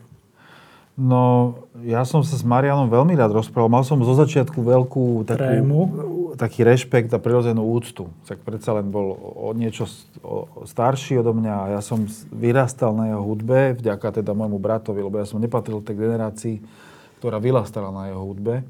Ale keďže on si to kupoval spolu s Danom Matejom, tieto nahrávky, tak bolo to u nás doma a ja som to počúval. Hrozne sa mi to páčilo. Je to hudba, ktorá je pre mňa súčasť mojho rastu v mladosti a tak. No a potom, keď som ho spoznal, tak vlastne som si uvedomil, že on to, ako vyzerá a jaký je a jakú robí hudbu, že on vlastne je aj taký trocha akože že ťažko samozrejme sa niekedy s ním akože rozprávalo, ale na druhej strane, že on má neuveriteľnú empatiu, cit a že je vlastne hrozne milý. No a keď som začal k nemu chodievať aj domov... To treba objaviť. Áno, to bolo treba objaviť, lebo ono to na prvý pohľad, tak ani na prvé počutie sa tak nezdalo. Lebo Marian akože on zo začiatku není veľmi komunikatívny, alebo teda nebol. Ale čím viac som ho spoznával, tým som si uvedomil, že vlastne on je neuveriteľne citlivý človek. A mal jednu takú vlastnosť, že on vlastne na prvý pohľad vyzeral ako taký rebel. A aj bol v podstate v svojom slobodnom prejave. Bol a povedal si, čo si aj myslí, ale na druhej strane mal v sebe taký rozmer zácnej pokory, aspoň pre mňa, že nehral nejaké divadlo, že on bol tým, čím bol. Toto sa mne páčilo na ňom a to ma tak akože, to som si na ňom tak vážil, že to tej ľudskej stránky. A potom ďalšia vec, ktorú som na ňom akože obdivoval, že on Big Biťák vlastne, teda každý ho bral ako Big Biťáka. Ja si nemyslím, že bol len Big Biťák, pretože okrem toho, že bol výborný skladateľ, tak on v tom Big Bitovom svete poznal neuveriteľné množstvo klasickej literatúry, hudby, cez poľskú školu, súčasnú, ale až po Bacha, Chopina, proste Haydna. A myslím si, že málo kto toľko pozná aj z toho klasického sveta, koľko on pozná. Lebo on vlastne tým žil. Vo voľnom svojom čase on počúval hudby, on chodil po tých partitúrach, kým nestretol Janku, ktorá to začala po ňom upratovať. A všetko proste poznal. Partitúry, nahrávky. On to nasával a toho vlastne veľmi formovalo a ovplyvňovalo. Keby si mal povedať, že v rámci československej hudby, lebo on je súčasť československej hudby, keby si mal s niekým porovnať, on patril k akým kapacitám? Pre mňa najobsažnejším, najhodnotnejším, ja neviem. Akože myslíš z 20. storočia? Ťažko vôbec ho s niekým porovnávať, ja neviem. On bol tak unikátny v tom myslení, hudobnom, ale aj v tom, ako hral, že ťažko by som ho s niekým... Ja si myslím, že Marian je istým spôsobom neporovnateľný. Ty si ho trocha zažil aj v tých posledných rokoch, mesiacoch a týždňoch.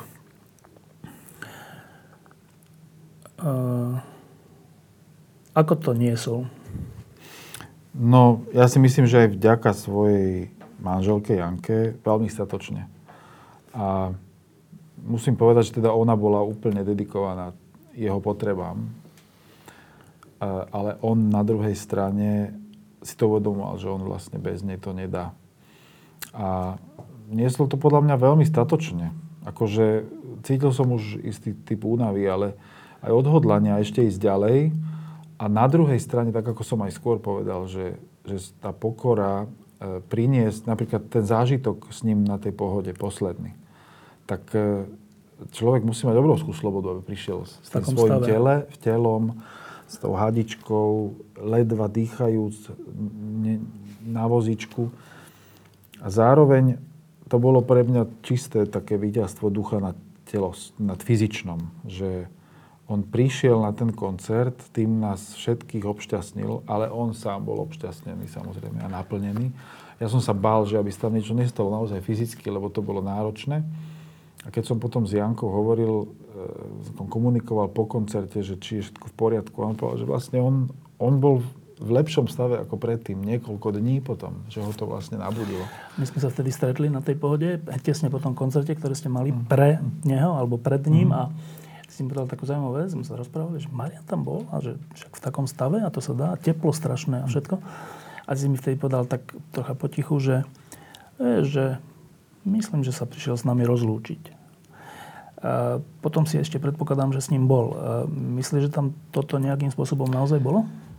Ja som si to uvedomil v momente, keď my sme sa potom po koncerte s nimi chvíľu rozprávali, oni samozrejme už sa hneď ponáhali domov, lebo kvôli Marianovi, ale sme sa tam spolu odfotili. A ja som Mariana prenášal z toho vozíka do auta a som si uvedomoval, že vlastne výnimočnosť toho momentu a keď som ho tam položil, už sme ho tam usadili vlastne do toho auta, tak on vlastne aj z toho je taká fotka vlastne, ktorú tam odfotil niekto, že on tak zakýval. Ja som to zachytil ten moment, že on tam zakýval a ja som si vtedy uvedomil, že toto vyzerá ako naozaj by sa prišiel rozlúčiť. Že toto vyzerá ako keby nám povedal, že ahojte všetci. to mi tak prebehlo myslou, nebral som to úplne tak akože doslovne samozrejme, ale mal som ten silný pocit. Potom sme samozrejme ešte komunikovali. Pre mňa osobne to už bol posledný moment, kedy som ho videl, lebo ja už som potom cestoval a už som len komunikoval telefonicky s Jankou. On sa rozprával s ňou, že ako sa má, čo sa deje a chystal som sa ešte teraz, v tomto týždni konkrétne som sa chystal ho ísť navštíviť. Už sa mi to nepodarilo, tak už som navštívil len Janku. Posledná vec. Ty si človek vážnej hudby, aj organizátor vážnej hudby, ale aj človek všelijakých kontaktov a širšieho hudobného záberu. Tak znova, keď sa povie dnes, Marián Varga, znie to trocha inak ako včera, ale teda keď sa to povie dnes, tak jednak hudobne a jednak ľudsky. Čo ti vyvstane pred očami? Pre mňa Marián zostane proste Mariánom takým, aký bol aj pred tým, ako odišiel. Proste je tu stále. Jeho hudba ma naplňa radosťou, nádejou. Pre mňa je jeho hudba oknom do slobody. Taká bola aj 70., 80., 90. rokoch. Tak to znamená pre mňa aj teraz. Ľudský, bude mi chýbať. Byť s ním bolo vždy špeciálne, aj keď sme nemuseli veľa rozprávať. Rozprávať sa s ním o hudbe bolo vždy inšpirujúce a aj keď Marian toho veľa nikdy nepovedal, on vždy hovoril veľmi priamočiaro. Aj keď sa hovorilo o veciach, či to bola spoločnosť, politika, kultúra, jedno. Hudba, vzťahy. Veľa toho nenarozprával, ale keď to povedal, tak to sedelo. Toto mi bude chýbať. Bude mi chýbať ten rozmer, že tu bol. Že tu je.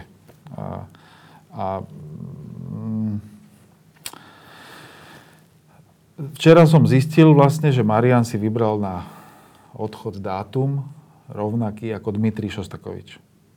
To je také signifikantné. Neviem, či to niečo znamená, možno, že to neznamená nič.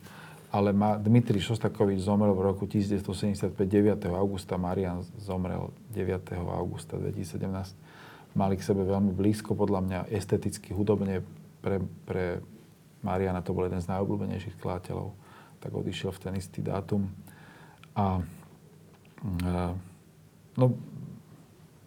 Mne je smutno ešte, samozrejme, za ním a bude mi smutno, ale teší ma to, že Marián sa rozdal svojou hudbou a že tu bude s nami ďalej, v tomto zmysle.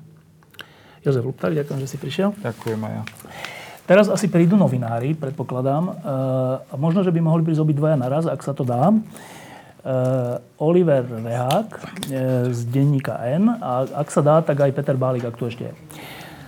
Tak, Oliver. Ja som čítal teraz, v týchto hodinách od teba, taký článok, taký rozlúčkový článok, kde píšeš o tom, že v tých posledných dňoch, týždňoch, mesiacoch ste sa viackrát stretávali, respektíve si navštívil Mariana, alebo tak. To som ani nevedel. Ako k tomu prišlo?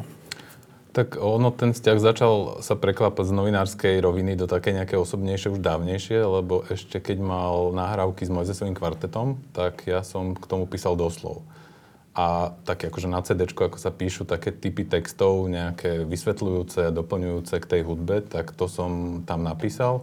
A ešte zároveň som písal Mariánovi Jaslovskému do jeho knihy o kolegiu muziku, taký tiež doslov. A v tom doslove som napísal, že existuje kniha, ktorá sa volá Portrét starého umelca. Napísal ju Heller, autor Hlavy 22. Nepatrí to k jeho najznámejším knihám, ale napriek tomu je to zaujímavé, lebo som tam našiel takú pasáž o starnúcom umelcovi, ktorý mu sa vlastne tak uľaví, keď mu niekto povie, že veď ty už vlastne nemusíš nikomu nič dokazovať. Že ty si už napísal veľké knihy a nemusíš prekonávať každým novým dielom to predchádzajúce, dokonca nemusíš robiť žiadne nové dielo, že ty už ako keby si tú misiu si naplnil a všetko ostatné sú len bonusy. Keď máš nápad, urob ho samozrejme, keď nie, nerob to na silu. A týmto vlastne začalo, že Marián mi zavolal a pýtal sa na tú knihu, ktorú nepoznal. A o nej sme sa potom začali nejak baviť a vtedy vlastne aj tam hneď na začiatku zrušil vykanie, čo bolo také zaujímavé, lebo ja tam nebudeš vykať. No čiže mu sa nedalo ani vykať a dalo sa vždy s ním veľmi zaujímavo porozprávať a keď mal teraz tú 70-ku, tak chcel som veľmi urobiť s ním rozhovor, taký iný typ rozhovoru, lebo už o tej hudbe sa s ním všetci bavili, o minulosti a mňa zaujímala práve tá súčasnosť, teda, že to, čo ako prežíva ten život dnes, to, o čom rozmýšľa. A titulok toho rozhovoru bol citát z toho textu, že o ľudí sa treba zaujímať, kým žijú. Tak ako som to napísal, tak som sa tiež snažil ešte zaujímať a ten tak intenzívnejšie, okrem teda toho, že som chodil na koncerty a po koncerte som sa s ním vždy snažil chvíľu rozprávať alebo baviť, tak ešte teraz vlastne sme chodili aj s Jožom Luptakom na návštevy k ním. No a to osobné. Som sa chcel presne opýtať, lebo ja som ten rozhovor čítal a ten nadpis ma fakt zaujal, že o ľudí sa treba zaujímať vtedy, keď žijú a nie im nosiť kvety na hrob. Uh-huh. A ja som celý čas rozmýšľal, že či tým myslí seba? On hovoril o svojom otcovi. No. Lebo ja som sa ho pýtal, keď sme boli za ním s Jožom Luptákom vtedy, niekedy na prelome rokov, teraz 2016-17. A som sa ho spýtal, že na čo najviac myslí. A on povedal, tak chvíľu sa tak zamyslel a hovorí, že na otca. A to bolo vlastne to, že on ten vzťah si s ním nestihol upraviť, vydiskutovať tie veci, že otec vlastne mal nejakú predstavu o jeho kariére. On bol ten taký racionálny človek, stavbár, ktorý si myslel, že on by mal mať niečo lepšie v rukách, remeslo nejaké, že nebude muzikantom. A nejaké platne aj vraj mu skúšal púšťať a otec si to akože tak vypočul, akože aby to registroval, ale nič nenastalo, že nevedel, ale proste prijal, že jeho syn je teda toto. No a aj Marianov otec zomrel vtedy, to bolo krátko po tom albume Divergencie, aj vtedy sa to tam tak premietlo, že je krátko po sebe stratil aj blízkych ľudí, aj strýka, aj otca a nestihli si toto vydiskutovať. Tak vlastne to je ten taký fenomén, že tí ľudia už keď cítia, že ide vlastne tá posledná nejaká etapa života, tak buď bilancujú alebo pri nejakých výročiach, však mal 70-ku, tak prišla na ňo tá fáza, že tak ešte preberal si vlastne tie veci, ktoré mal v tých šuflíkoch také nevyriešené. Chápem, čiže není to tak, že myslel tým, že o neho sa majú zaujímať ľudia, kým umrie, ale myslel to na seba, že on sa mal zaujímať o takých ľudí, hej? Myslím si, že aj, lebo to bola, keď ešte bol predtým sme rozhovor s ním mali, tak tam zase hovoril, že ja mám mobil a už si ho ani nevypínam počas koncertu, lebo mne už nikto nevolá. Čo samozrejme nebola pravda, ale to bol taký ako bonmot v tom zmysle, že vlastne už mal pocit, že tí ľudia, že už mu zostali len tí najbližší priatelia a že kto už je zvedavý na mňa, na moju hudbu dnes. No a teraz Marian Varga, keď bol ten koncert na STV 2 pri jeho 70-ke, taký ten rozlúčkový asi tiež, tak tam boli také prestrihy zo 70-tych alebo dokonca 60-tych rokov, keď ešte boli takí tí chalani a on, aj Fedor Prešov a tak a niečo tam rozprávali, na tom bicykli prišiel a zobral taký ten staromódny mikrofón a niečo tam povedal. A keď som to pozeral doma, tak som mal taký pocit, že to je taká zaujímavá vec, že títo ľudia, ktorí vtedy tvorili dejiny hudby, vtedy, teda 60-tych, 70-tych rokov, a že to je úplne také veľké privilegium, že my ich poznáme. Že to sú tí z tých... Však ja keď som pozeral ten čierno-biely, tak som mal pocit, ako keby som pozeral, že Felliniho na čierno-bielom, alebo niečo také, že to sú tí veľké... A my sme boli, že kámoši, že no... Troška je to také drzé od nás, že kámoši. A to sa chcem opýtať, Oliver, že ty, keď si ho aj navštevovala tak, že nemal si ten pocit takého, že fú, však ja som tu s takou legendou, však ja sa s ním ani nemôžem rozprávať. Ten pocit ma prešiel veľmi rýchlo po tom začiatku, lebo okrem toho, že zrušil to vykanie nejaké človeka, ktorý ho vidí, ako osobne sa s ním rozpráva prvýkrát, tak to bola jeden moment a druhý moment, že to také demitizovanie, alebo teda to, že ten božský nejaký element, že ten génius sa tu s nejakým pozemšťanom baví, tak zažil som sériu nepublikovateľných stretnutí, ktoré vlastne boli o tom ľudskom rozmere toho Mariana, že okrem toho, že bol plný geniálnej hudby, tak stále mal aj taký ten ľudský rozmer. Že možno nebol ako človek nejaký typ takého praktického, typického občana, ale rozhodne mal veľký aj zmysel pre humor a bol tam prítomný aj v takej inej ako tej teda apoteóze, že bol to človek aj so všetkým, čo k tomu patrí, že ktorý si nikdy tie také klíše, že nedával servítky, to všetko bledne, pri jeho spôsobe vyjadrovania, lebo teda tí rozhovory, aj keď boli niekedy, tak boli väčšinou také, že úplne inak vyzerali oproti tej hovorovej verzii. No ja som mal niekedy, takúto, sa priznám, takúto obavu niekedy, že keď som sa stretol s Marianom, že ja mu nebudem rozumieť, čo mi hovorí, ale budem musieť nejako odpovedať. A je mi akože blbé mu povedať, že nerozumel som, takže teda jak to budem riešiť? No, mal si tieto zážitky? Áno. To bolo väčšinou tak, že keď on telefonoval, tak vtedy niekedy človek chvíľku sa musel naladiť na to, samozrejme, že aby vedel presne, že čo teda tam čo ten kód naladiť, ten signál správny. A bolo to aj tým, ako on... Väčšinou to boli také skôr aj monológy, že často, lebo ako on rozprával, to samé bolo zaujímavé počúvať, že ja som často zabudal, aj keď som tam prišiel na začiatku s nejakým novinárskym zámerom, tak to už potom nešlo jednoducho, lebo už to bolo počúvanie len. A ty, keď si teda hovoríš, že začalo to vlastne, alebo jedna z dôležitých vecí boli tie rozhovory pre noviny, ale potom si tam už chodil len tak. Áno, to už sa zmenilo tak, že to už ako som dodnes zaviazaný, že ma Vargovci vlastne zobrali tak trochu za toho priateľa, za jedného z priateľov z toho širšieho kruhu ľudí.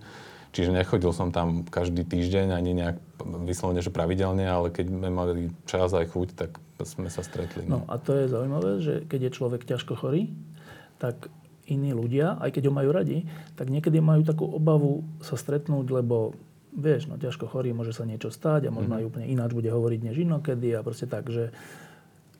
Toto si prekonal? To je ten moment, keď si človek povie presne, ako napríklad na Pohode teraz. My naozaj nikto nečakal, že Marian tam sa zmobilizuje ešte a že proste to zvíťazí ten duch nad tým telom, nad tou schránkou a že príde na ten koncert.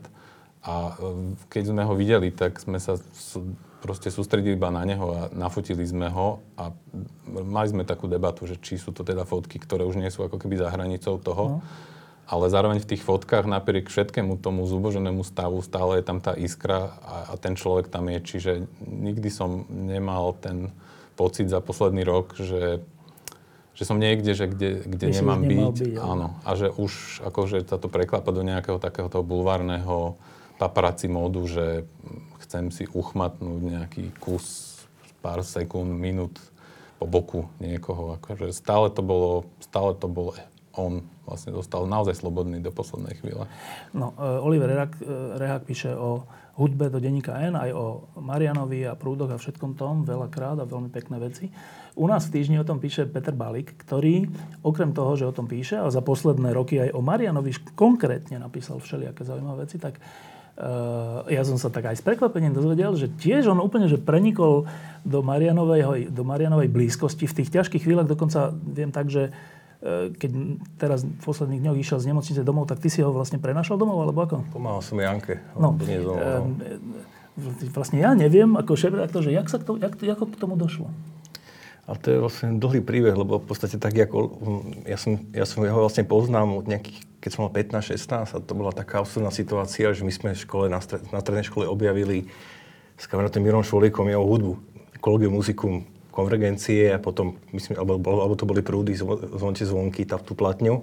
A mňa nejak napadlo z nejakého blázivého nápadu, že mu zavolám proste. To neznáme, človeku. A úplne nejakému 16-ročnému blázivému fanúšikovi. A našiel som si v zozname telefónom 4 Marianov Vargov. A teraz som si povedal, že tak to skúsim a... Prvý bol on? Druhý. A to bolo neuveriteľné, lebo vlastne tu žila to Janka a on, keď zavolal takýto nejaký cudzí človek, tak bola nám veľmi taká odmeraná. A potom ako však mi ho dala a začali sme sa rozprávať a mal som tento problém, čo si spomínal. Ty ako 15-16-ročný chalán? Áno. To bolo, pre mňa bolo Marian v podstate to v tom čase aj stále je a bude taký idol. Vlastne ja som ako keby pre mňa jeho hudba bola ako ekvivalentom, že Angličania mali Beatles a také my máme Mariana Vargu. Tam, ja som hľadal slovenskú hudbu, ktorá je minimálne taká dobrá, ako sa robí v zahraničí, až Mariánova hudba a potom aj Dežuva, potom neskôr mi prišla taká, že to fakt spĺňa všetko. A teraz to máš na telefón. A teraz som sa s ním rozprával a bolo to úžasné, lebo ja som vôbec nerozumel. Vôbec. Nič som nerozumel a on len tak niečo. A potom po tých 5 minútach sa ozvalo slovo, že syntetizátor. Tak som rozumel a potom zase ďalej nič a tak som sa s ním rozprával 20 minút. Ale dopadlo to nakoniec tak, že sme sa rozlúčili a on, neviem, či on v tom čase sa nejak vracal do života alebo čo, a dostal chuť na staré nahrávky zo 60 rokov, čo boli Beatles, čo vlastne počúval, keď začal hrať s prúdmi a ja som sa stal takým, ako keby takým dodávateľom týchto vecí. Vlastne on to už nemal, takže ja som to vlastne začal zase zháňať na páska, som ho nosil platne a vlastne on si to ako keby nejak v tom čase mal taký pocit, že si tie spomínky chce oživiť. Akože. Takže tak to bolo. No. Čiže vtedy ste začali, ale to, že ísť pre niekoho do nemocnice v tomto stave a odniesť ho domov je už taká intimná vec. To hoci kdo si hoci koho nepustí k sebe. My sme sa akože skamarátili a bol to aj tým, že vlastne, že Marian, on si strašne obľúbil Luciu Piusi a my sme k ním chodili na návštevy, častokrát sme sa rozprávali, presne ako Oliver, že vlastne, že Marian častokrát rozprával, alebo čo. A vlastne, než bolo vlastne dobre, že keď som bol tam tej jeho prítomnosti, lebo teraz sa ma nedávno pýtal, že tak čo, že dovol teda Marian Varga. Ja som povedal, že on bol že krásny človek. Proste, že vždy som sa na neho vlastne akože pozeral a nevedel som sa na neho vyhľadívať, lebo z každého nejakého uhla, každý vyzeral troška ináč a nelen to, čo rozprával, nelen to, čo hral, ale akože celkové význanie bolo akože niečo, on bol niečím akože absolútne špeciálny. Ako originálny. V podstate. Teraz niekto v Čechách hovorí, že no on je taký ekvivalent Keita Richardsa z Rolling Stones vlastne, že na ten spôsob, že proste, že taký samoraz v podstate. No a my sme sa vlastne ako keby, že proste bavili a boli sme s ním vlastne to celé obdobie, keď sa ten jeho stav v podstate začal zhoršovať a vlastne a potom nakoniec došlo k tomu, že vlastne, že Anka potrebovala pomoc, tak samozrejme, že akože niečo vyskočil, akože išiel som pomôcť, takže pre mňa to bolo akože prirodzená vec. Lebo to je taká existenciálna situácia, že človek, ktorý bol pre teba v 15 rokoch úplný idol a si sa triasol, že si sa mu dovolal a nerozumel si nič, aj tak si bol šťastný, že ho počuješ. A toho istého po 40, 20, 30 rokoch nesieš v rukách z nemocnice tesne pred smrťou. Že je to také niečo iné. Neviem, či vtedy už bol znova pre teba idol, alebo to bolo niečo iné. To sa pýtam. Čo to vlastne už bolo pre teba vtedy? Ja myslím, že do konca života bol pre mňa ten idol. Že som sa ako nikdy nezbavil takého toho, že som s kamarátom, alebo čo, že naprosto som cítil, že som s Marianom Vargom a potom až vlastne s kamarátom. Ja som to vlastne až... Lebo keď som poznal ako tých 15-ročný, tak ako ten vysnený idol, tak vlastne ako keby ten obraz, ako keby vo mne akože ten celý čas zostal. No ale vlastne to tie poslednosti, to bolo to strašne ťažké, no. Čo ti na to poviem, akože proste tú vec jednoducho vlastne musíš urobiť, no.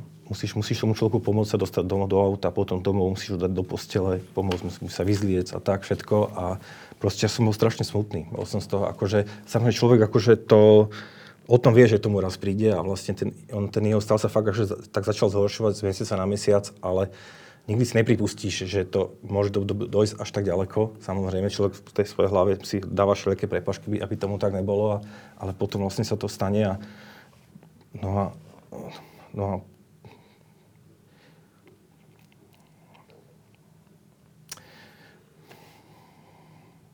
nemám tomu čo bolo viac povedať. No. Vy ste obidvaja, okrem iného hudobní publicisti, píšete o hudbe. Tak skúste nám, laikom Mariana, zaradiť do kontextu československej, prípadne svetovej hudby. Kto je on pre československú hudbu? Tak určite asi, ako by povedali športovci, je to fenomén svojho druhu, jediný, naozaj originál. Nech sa to človek pozerá z akéhokoľvek uhla, tak tie prirovnania všetky sú len čiastkové. Ako dá sa presne baviť o tom, že keď majú Angličania Beatles a Rolling Stones, my sme mali Deša a Mariana, Collegium Musicum a Provisorium, tie kapely. Ale keď ideme ďalej, tak to sa vlastne nedá porovnať, lebo tak najväčší vrch na svete je Everest a my máme Gerlach. No a s tým proste nič neurobíme. Ale takéto typy príkladov nefungujú jednoducho u neho. Je to vždy o tom, že keď tá hudba začne, tak nie je pochyb, že je to jeho hudba. Poznám aj tie nahrávky, ktoré on mal, ktoré nikdy nevyšli. Koncerty zo 70. rokov, jeho domáce demá, kde spieva, to je také veľmi pôvabné. Ale tam je stále v každej tej sekunde nie je pochyb, keby to ktokoľvek počul, že počúva Mariana Vargu. A to sú tie... To je to ťažké na tej hudbe, že človek sa snaží ju nejak zhmotniť do slov, ale to jednoducho, tá esencia mu stále niekde uniká.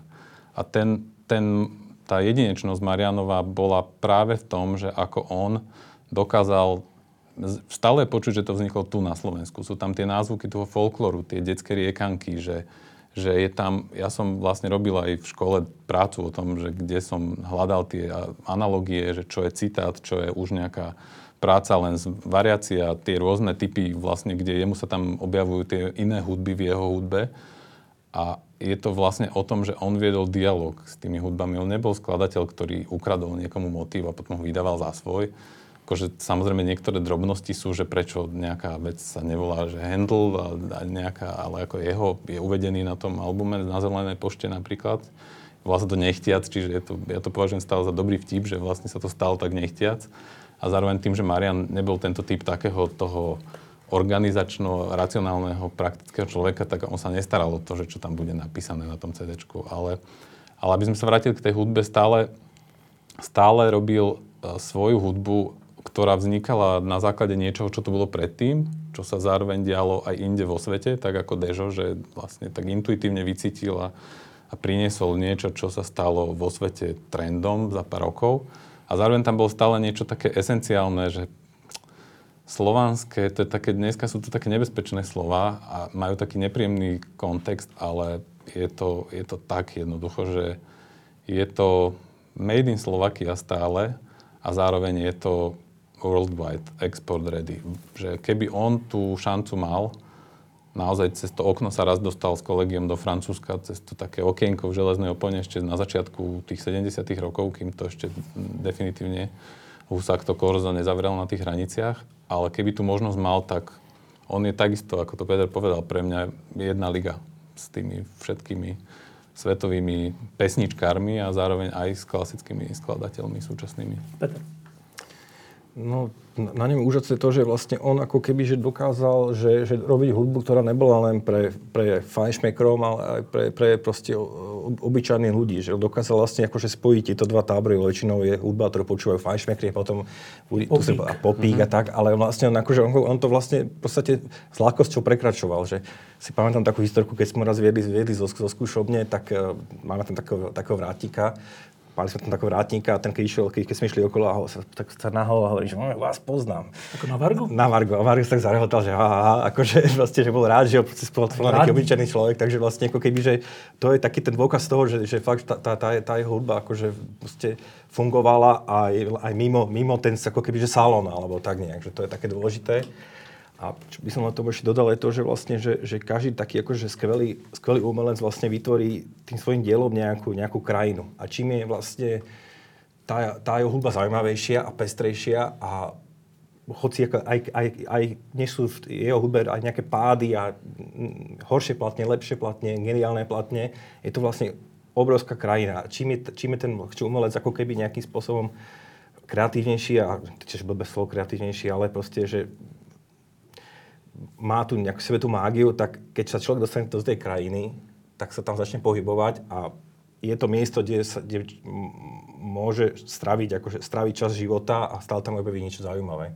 Že tá Mariánova hudba je tak úžasná a tak veľká, že človek, keď ju objaví, teraz by som chcel napríklad 15 rokov, jak som mal vtedy, a zažiť znova ten úžas, ten prvýkrát úžas, čo som zažil, keď som vlastne prvýkrát počul napríklad Konvergencie, doma, alebo keď som si kúpil za 5 korún vlastne plátňu Prúdov Zvonky zvonte, tak som proste spal zo stoličky. No a od tej iskry vlastne, od toho vlastne výbuchu tej mojej hlave, tak vlastne ten, ako keby dozvuky toho výbuchu v tej mojej hlave stále trvajú vlastne v podstate. No. Človek spadne zo stoličky a vlastne už na ňu nevysadne. To je hudba, ktorá sa nedá opočúvať a sú naozaj tie hudby, že aj tá, často ho porovnávali s tým Emersonom, akože on je ten slovenský Emerson, čo je smiešné, lebo keď aj, keby chcel človek sa akože tým hudobnovedným vzdelaním na to pozrieť nejakým kritickým, tak tam si uvedomí, že ten Emerson je do veľkej miery a pri všetkej úcte, naozaj to poviem, je to dobová záležitosť. Veľa tej hudby je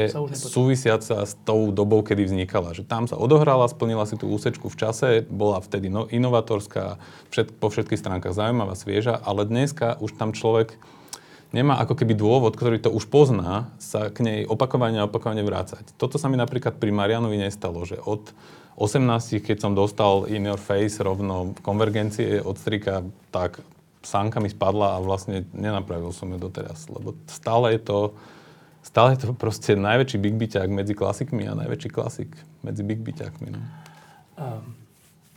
Ako keby na záver. Ja mám takú potrebu, že mať aspoň zo pár ľudí, keď to poviem, že v svojom okolí, ale možno, že v celej krajine, aspoň zo pár ľudí, o ktorých viem, že kde stoja.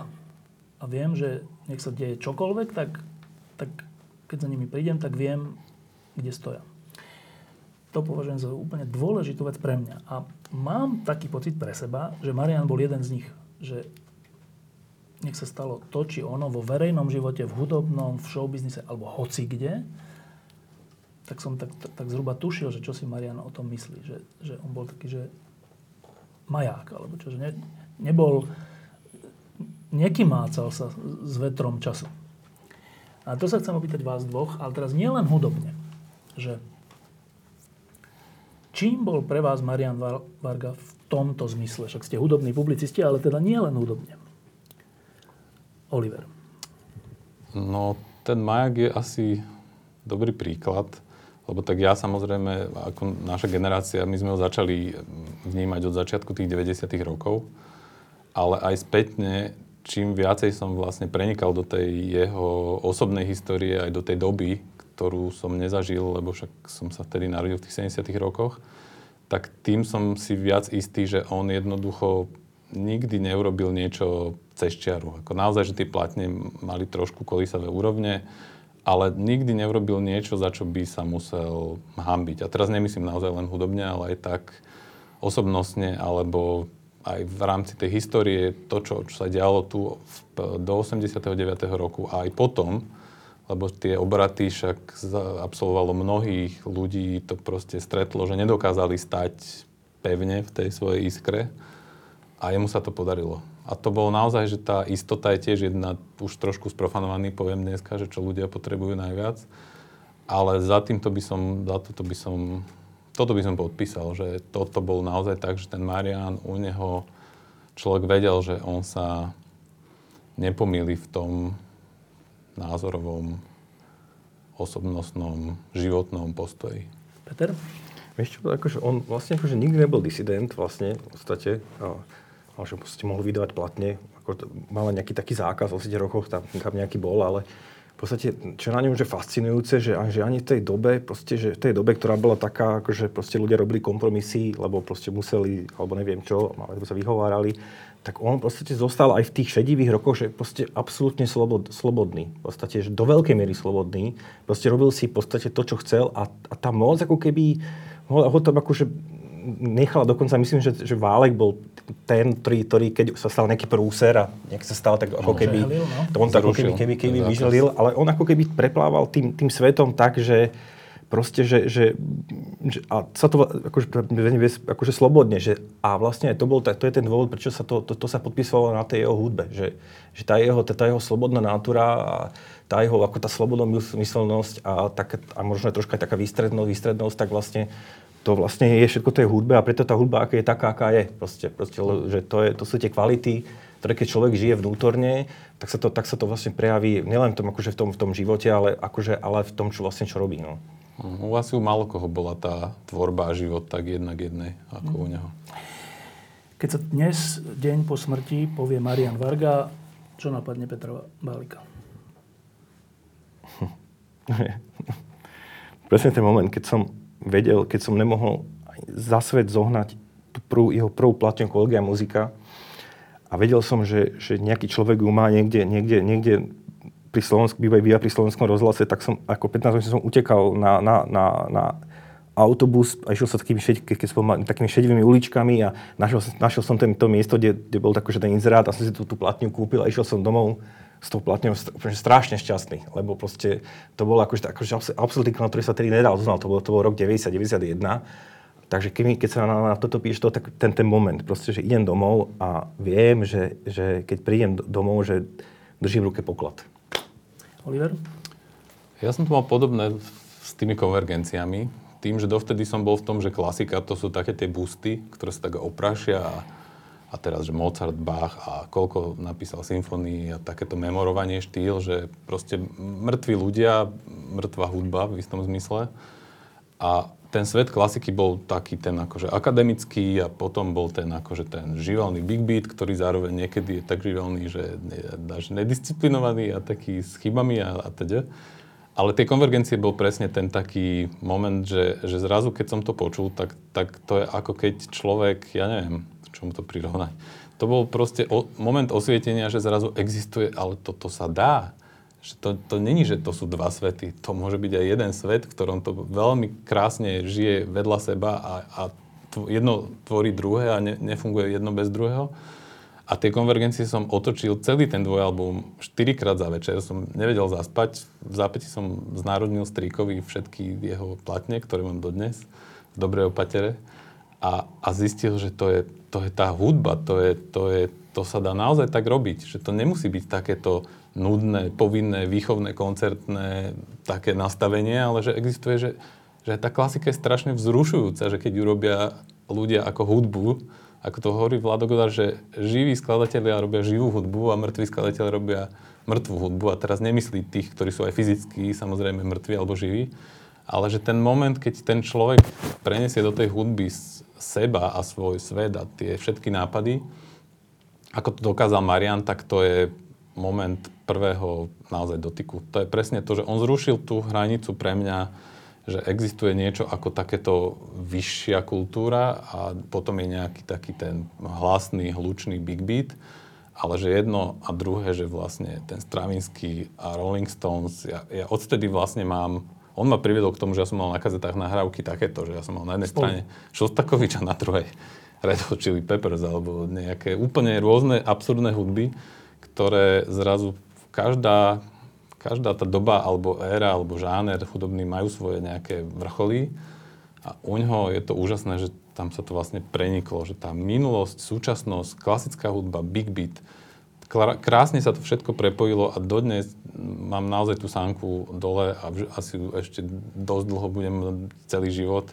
Ako to on dokázal prirodzene, muzikálne, vkusne, bez nejakých ambícií a silení a nejakého chúte niečo dokázať, alebo prírodzeným spôsobom proste to dal, ten svoj svet nám odkryl a za to som mu veľmi vďačný a to, že už som ho mohol ešte poznať osobne, tak to už bol bonus, ktorý som vďačný, asi to sa ani nedá opísať ako. Oliver Rehák, Peter Bálik, ďakujem, že ste prišli. A teraz príde posledný hosť. Tým posledným hosťom je Dano Pasterčák, ktorý tu bol viackrát spomínaný. Ahoj, Dano.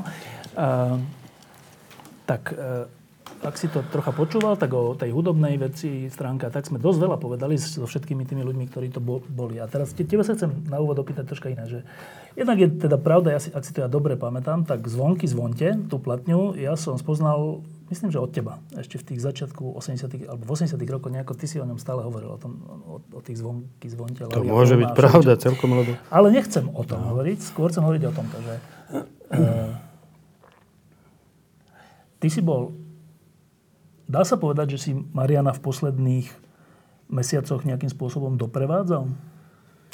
Dá sa to povedať, bez nadsádzky asi. No a to neboli len posledné mesiace.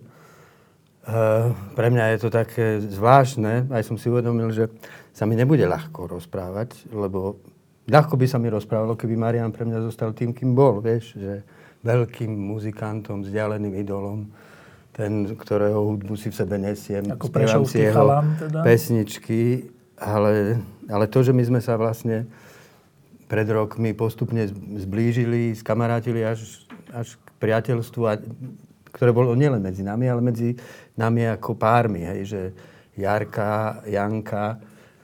My sme proste naozaj akože tie posledné roky zdieľali dosť úzko svoj život a je pravda, že Marian so svojou krehkosťou bojuje už nielen posledné mesiace, vieš, to je vlastne on proste sila jeho ducha, ja by som povedal, že zápasí s tou jeho krehkým telom, ktoré postupne vlastne aj tými cigarami vlastne stále vlastne oslaboval. Až do toho štádia, keď sme ho vlastne naozaj, vieš, no to nebola pomoc len Marianovi, ale aj Janke. Ja si myslím, že pochopiť Mariana, tak sa mi to javí, znamená pochopiť, že Marian nie je jeden, oni sú dvaja. Podstatnú časť jeho tvorivého života vlastne Janka tvorila skrytý zdroj jeho sily. Ja si myslím, že ona ho proste v jeho všetkých rozporoch, slabostiach niesla. A ja si myslím, že keby tam Janka napríklad nebola, tak Marian tu už dávno nie je medzi nami. Ona proste... No a my sme vlastne len vidiac aj to, aké je to pre ňu ťažké, tak sme sa snažili proste vykrývať, pomáhať jej, ako sme vedeli. No a to je tá veľmi citlivá, ale aj veľmi hlboká otázka, že čo je to doprevádzať posledné roky života osobnosť typu Mariana Vargu? No, mne sa zdá toto, že zdá sa mi, že pre väčšinu ľudí to, čo je na Marianovi najväčšie, zostáva z veľkej časti skryté. Myslím si, že mediálny obraz Mariana, je to aj pochopiteľné, proste vytvorený taký jeho oslňujúco demonický proste portrét toho proste tvrdohlavého bohéma, ktorý sa nezastaví pred žiadnou hranicou a ktorý proste nežije život, ktorý by bol typicky dobrou životosprávou. No proste aj tie filmy, čo sa o ňom natočili, dokumenty podčiarkujú túto jeho tvár. Lenže ja si myslím, že Marian Varga, ak mu chceme rozumieť v plnosti, má ešte svoju skrytú tvár, ktorá nie je až tak viditeľná. A vlastne v istom zmysle ja si uvedomím, že Marian je paradox. On proste v sebe niesol niekoľko rozporov, v ktorých žil a ktoré postupne nejakým spôsobom zjednocoval. Že na jednej strane bol bohém, na druhej strane v jeho živote niektoré hodnoty, ktoré by sa dali nazvať tradičnými, boli tak hlboko nejak žité, hej, že napríklad verná láska k Janke a Jankina k nemu. Ja som dnes uvažoval, že ja vlastne poznám dvojicu, ktorá by cez bolesť, ktorou prešli fakt ťažkú bolesť, akože dozreli do takej krásy. Myslíš bolesť tejto choroby, ale predtým ešte... Bolesť predtým ešte... Mohli by sme písať jeden Marianov životopis skrytej a otvorenej bolesti. A Janku by sme mohli symbolizovať ako proste toho strážneho aniela a Mariana ako dieťa, ktoré vlastne jeho veľkosť geniálna bola spojená s takou krehkosťou a slabosťou dieťaťa, ktoré sa rôznym spôsobom prejavovala. Ale myslím aj na toto obdobie. Treba povedať, že Marian akože trpel. Naozaj, vieš, trpel fyzicky, ale aj trpel tým, že postupne odchádzal, vieš. Odchádzal mu sluch. Jedného dňa mi hovorí, že Daniel, ja už nikdy nezahrám. Ja už tými prstami už nikdy nepohnem. Ja som sa snažil sebe nájsť nejakú silu, alebo nejaký motiv, alebo nejaké zdôvodnenie, ktorým by som tvrdil, že Marian nie, že to stále ešte je možné. Ja som mu povedal, že musíš byť otvorený tomu, že môže sa stať aj zázrak, ale viac som nevedel povedať. Vedel som, že by to bol zázrak, keby nemal pravdu. Vieš, a on sa postupne s tým zmieroval. A to veľké, čo som ja vlastne Marianovi videl, že on proste tento človek ako idol, génius. Videl som, ako tými rokmi narasta pred mojimi očami jeho pokora. Možno si to nikto neuvedomí, ale keď Marian príde na vozičku s dýchacím prístrojom na koncert, neskryje sa pred ľuďmi, vieš. To je akt pokory. Pokory, keď sestričky prišli niečo urobiť, niečo mu tam proste dali infúziu alebo niečo také. Ja som sa ešte nestretol s pacientom ako on. On im vždy povedal, tak ako ťažko rozprával, tak povedal úplne zreteľne, že ďakujem. Vždy. A myslím si, že najviac narastala to jeho vedomie voči Janke. Viem to, veľakrát mi to povedal. On proste si bol čoraz viac vedomý, ako je obdarovaný tým, že ona mu darovala život doslova. Pre ňu život bol Marián. A Marián by nemohol byť bez nej.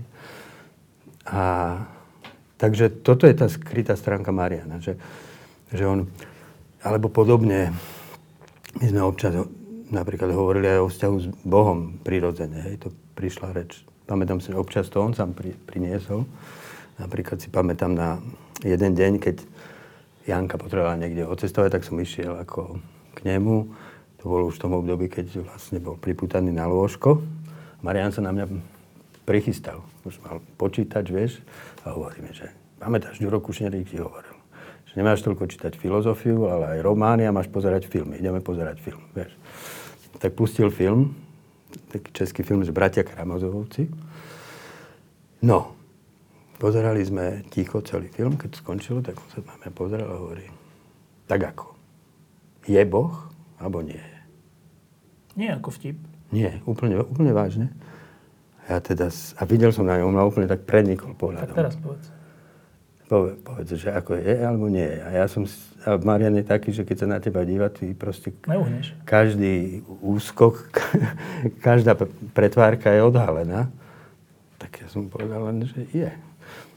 Nastalo ticho a on sa ma potom spýtal, že no ako sa to stalo, že ty ateista, že si uveril. Potom zapamätám, to bol jeden z našich najhlbších rozhovorov, keď som mu o tom rozprával. Vieš, že Marian znova, že myslím si, že áno, že jeho myšlienkovým idolom bol Albert Camus. V knižnici má jeho veľký portrét. A permanentná zbúra, revolta proti všetkým spoločenským poriadkom. A ten, taký ten existencializmus, takým tým ateistickým etosom a etosom absurdity, vieš, že Albert Camus strašne zdôrazňoval v tých svojich veľkých esejách, že ten naozaj statočný a dobrý mysliteľ musí prijať, že všetko je absolútna absurdita. A ja som sa, raz sme sa o tom rozprávali, o tých esejách Sisyfos a tieto, že Marian, že mne je to také zvláštne, že keď ho čítam toho Camusa, že to je krásne texty, ale sa mi zdajú, že veľmi jednostranné, že on strašne trvá na tom, že je tu iba absurdita, ale však realita není hádam taká. Veď je tu zmysel a oproti absurdita, ináč by sme nemali problém. My máme problém z toho, že tu je ten rozpor, že prečo sa on tak veľmi bál priznať, že tu nejaký zmysel je. Čoho sa bál? A Marian mi povedal, čoho sa bál? Boha sa bál. Keď človek prežije taký život ako Marian, aj plný slávy, aj plný všelijakých trápení, aj plný vlastných zlyhaní, aj plný vlastných výšin. A potom je už starý a potom ochorie smrteľne. Pamätám, keď som bol v Artfore, on prišiel za mňa a hovorí, že počúvaj, ja mám rakovinu. A ja že, ale čo by si mal? Nie, že naozaj, teraz mi našli rakovinu, že teraz idem od lekára, že našli mi rakovinu plus. Čiže on bol taký úplne taký, ani nie, že, alebo taký, nie, že, nepodal by som, že bol vtedy smutný, ale taký prekvapený, alebo nie, niečo tak, že čo, ja mám rakovinu? No, ale teraz, že, no dobré, ale potom to príjmeš, že no tak mám rakovinu, mám. To je smrteľná choroba, ona sa zhoršuje a tak. Tak je nevyhnutné, že človek rozmýšľa, keď má 70 rokov, o tom, že zomrie. Nejak sa s tým konfrontuje. Že...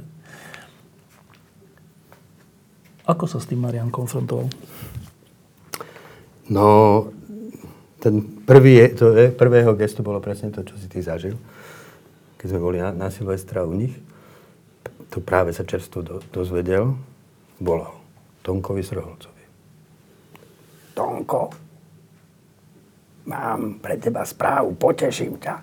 A ja mám rakovinu. No. A potom volal asi 10 ďalším ľuďom presne s tým a nehovoril to so strachom, hovoril to práve podľa mňa s takým tým prekvapením a s takým, že niečo veľké vlastne prišlo do jeho života a čo nechce skrývať. Marian bol človek, ktorý nič neskrýval. Hej. Treba povedať, že on bol priamočiar vždy. Hej. Tak zvolil si túto priamočiarosť. No ale potom akože, ja myslím si, že, pozri, potom bol Tonko pohreb. Marian, ja som tam sedel vedľa teba. On sedel vedľa mňa a teraz tam bol ten portrét tá fotografia Tonka. Ja si myslím, že to všetko Tonko zavinil. Som tak usmieva, vieš, ako on sa vždy usmieva. Ja som vnímal Mariana celý čas, ako sa choval inak. On proste, keď pri tej liturgii, keď bolo treba vstať, stával. A jemu bolo treba pomôcť, aby vstal. Keď sa, tak sadal. Prišla Eucharistia, vieš. Mne ani vlastne nenapadlo, že by som ja šiel k Eucharistii pred všetkými kamerami a tak. Ale Marian sa postavil, akože. Že Marian, ty chceš ísť k Eucharistii? Tak som sa postavil, som ho doprevádzal. A tak sa stála tá... Jasné, no. No ale on prišiel a prijal Eucharistiu. Potom som sa opýtal, Marian, ty si kedy posledne prijímal Eucharistiu? Nikdy.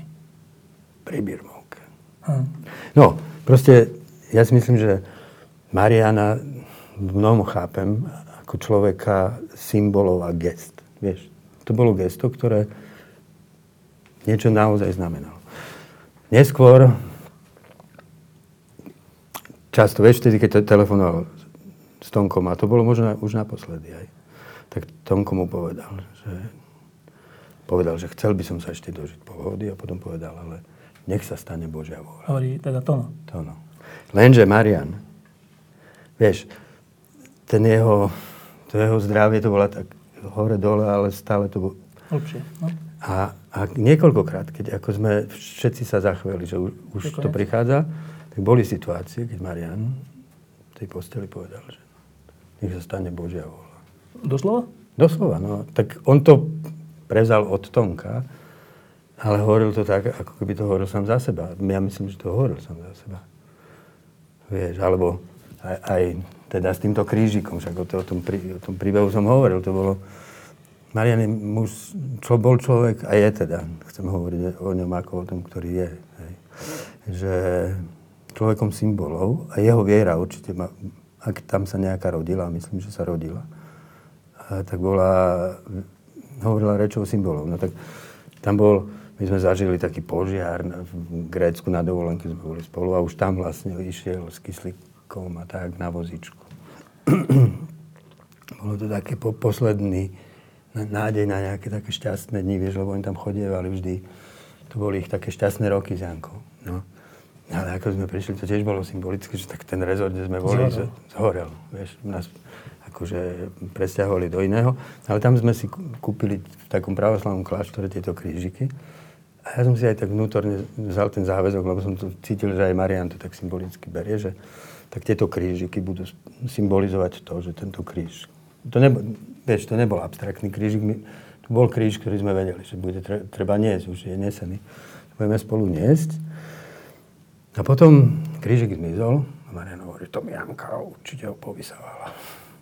Tak som mu urobil taký ten kamenný krížik.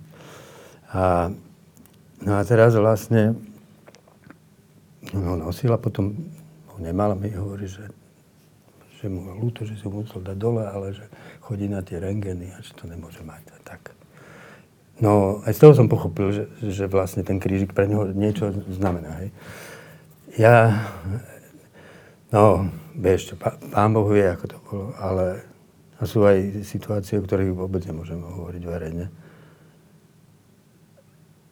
Ja si myslím, že v ňom tá otázka viery, či Boh je alebo nie je, sa menila na tichú odpoveď, dávanú to pokorou, dôverou, vďačnosťou a láskou, hej, že my, keď sme tam boli nedávno z Jarkov ešte, tak nastal taký moment, vieš, že v nemocnici Marian na dekubitovej posteli s infúziou, Jarka vedľa neho, vieš, tak ho objala on ju a usmievali sa. Usmievali sa tak, že vyzerali šťastne v tej chvíli. A Jarka hovorí, že akí sú krásni. A podľa mňa sú krásni, hej, že v niečom ja mám pocit. Vieš, Marian nám niekoľkokrát povedal, že nenechajte ma zomrieť v nemocnici. Chcem zomrieť doma. Lenže my sme Janka, ja všetci sme slúbili, že čo môžeme, však jasné. Nenecháme ťa, lenže to nebolo také jednoduché, že vieš, ako to môžeš vedieť. No a podľa mňa ten posledný večer Marián svojím úsmevom všemocným keď sa usmial, tak všetci. Tak tie svoje lekárky akože primal k tomu, aby ho pustili domov. Čo sa aj stalo? A on naozaj išiel domov. A ja si myslím, že on keď išiel, vedel, že ide zomrieť domov. Zomrel doma. Zomrel obklopený láskou. Nie len Janky, ale on mal veľmi pozoruhodný vzťah s Kubom Kudláčom, ktorý vlastne v ich živote s Jankou, ja som to tak vnímal, zaujímal miesto syna. Že proste Kubo s ním bol posledný. Kubo mu ešte zapaloval cigáru, keď mu dal druhýkrát prášky na spanie, asi o 3:00. Potom už sa vlastne Marián celkom neprebudil. Keď sa pýtal domov, ty z toho vyvoduješ, že vedel, že zomiera? Ja to vnímam tak, že Marián veľmi chcel žiť. Nebolo to také, že... Už aby som to mal za sebou. On asi 2-3-krát spomenul, že eutanáziu, ale úplne že v takej teoretickej rovine. Ale v skutočnosti, myslím si, že ani na okamih, nikdy naozaj nedospel k tomu bodu, že ja už toto nechcem. Vieš, že on bol nesmierne trpezlivý, úževnatý. On, vieš, no, veď tá posledná pohoda. On proste v poslednom okamihu povedal, že tam chce. Keď Marián sa rozhodol, že niečo chce, tak on proste to už vetché, proste slabé telo chvátil duch, by som povedal. On proste doniesol na tú pohodu. A prežil tam proste ten okamih šťastia a naplnenia. No, ja si myslím, že on chcel sa vrátiť. Chcel by tvoriť. Ale v istom momente, ja som to na ňom videl. A bolo to poznať aj z toho, ako rozpráva. Že ako by nám aj dával najavo, že už mi tu nehovorte.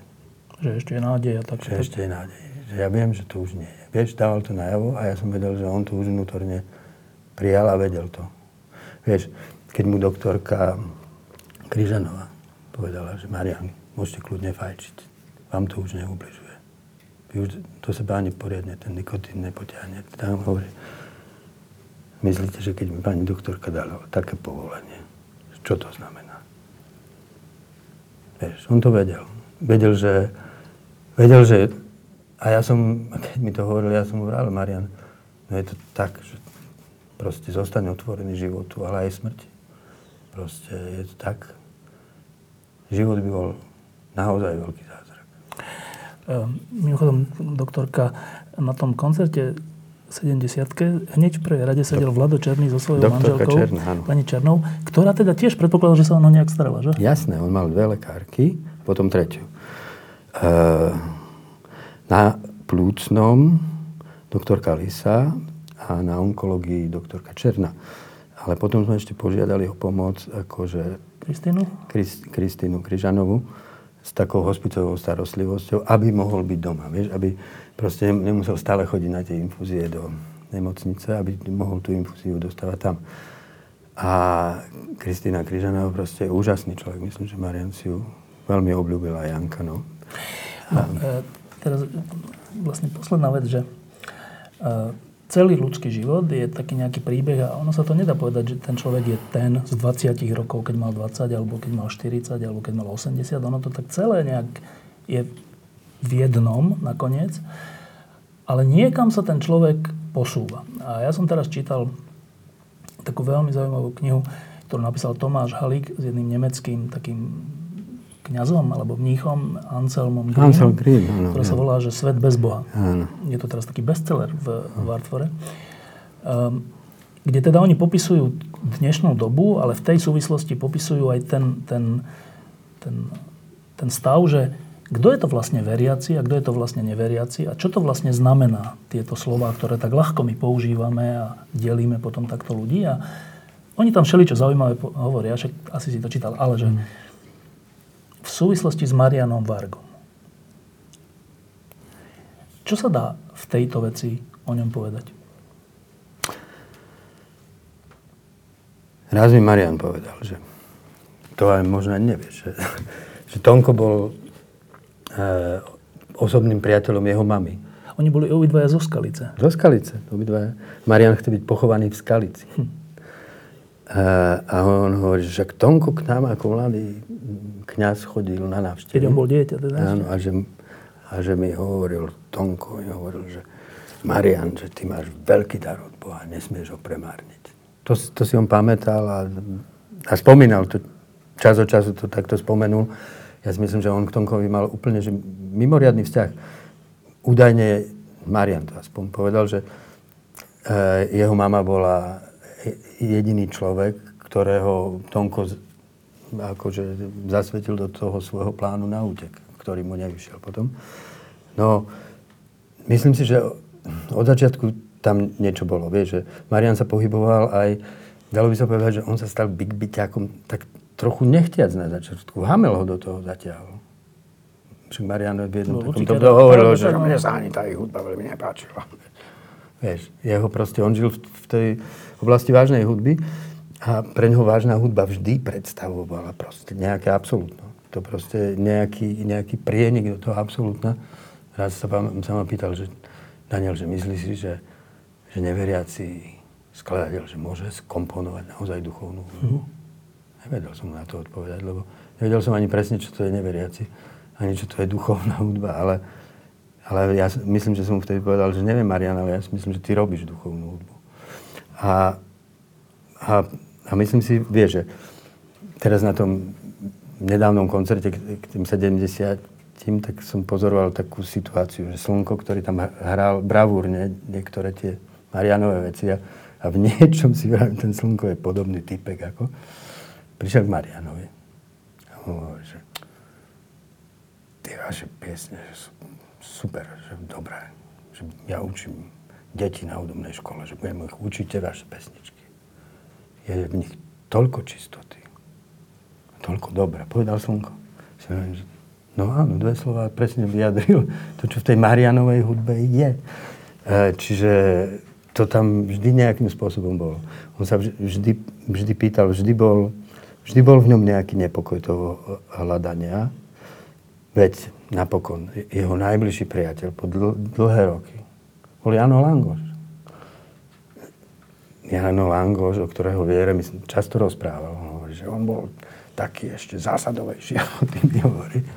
Ja si myslím, že on si v sebe vie, že no, čo je to naozaj viera. Teda čo je to viera? Čo je to viera naozaj v Boha? Viem, že Marian ako v rámci tej svojej rebelujúcej podstaty neznášal isté podoby organizovaného kresťanstva, ktoré proste slepo prijímajú autoritu cirkvi, rovnako ako neznášal proste komunistickú diktatúru. Hej, to bolo tak v ňom. Z toho by sa mohlo zdať, hej, že on proste bol v tej revolte voči Bohu nejaký taký jednostranný. Ale to nie je pravda, podľa mňa. Tak, ako som ho poznal, to možno nikdy tak nebolo. Teda jednak aj to priateľstvo s Langošom o tom svedčí, ale ja si myslím, že on tým, že proste on tú hudbu žil, to bol pre neho, to bol naozaj, on videl svet cez hudbu. Neviem, kto mal tak zmapovanú proste tú celú topografiu, vieš, tej vážnej hudby, tak ako Marian. Svetovej, ale no. Svetovej, všetko, no.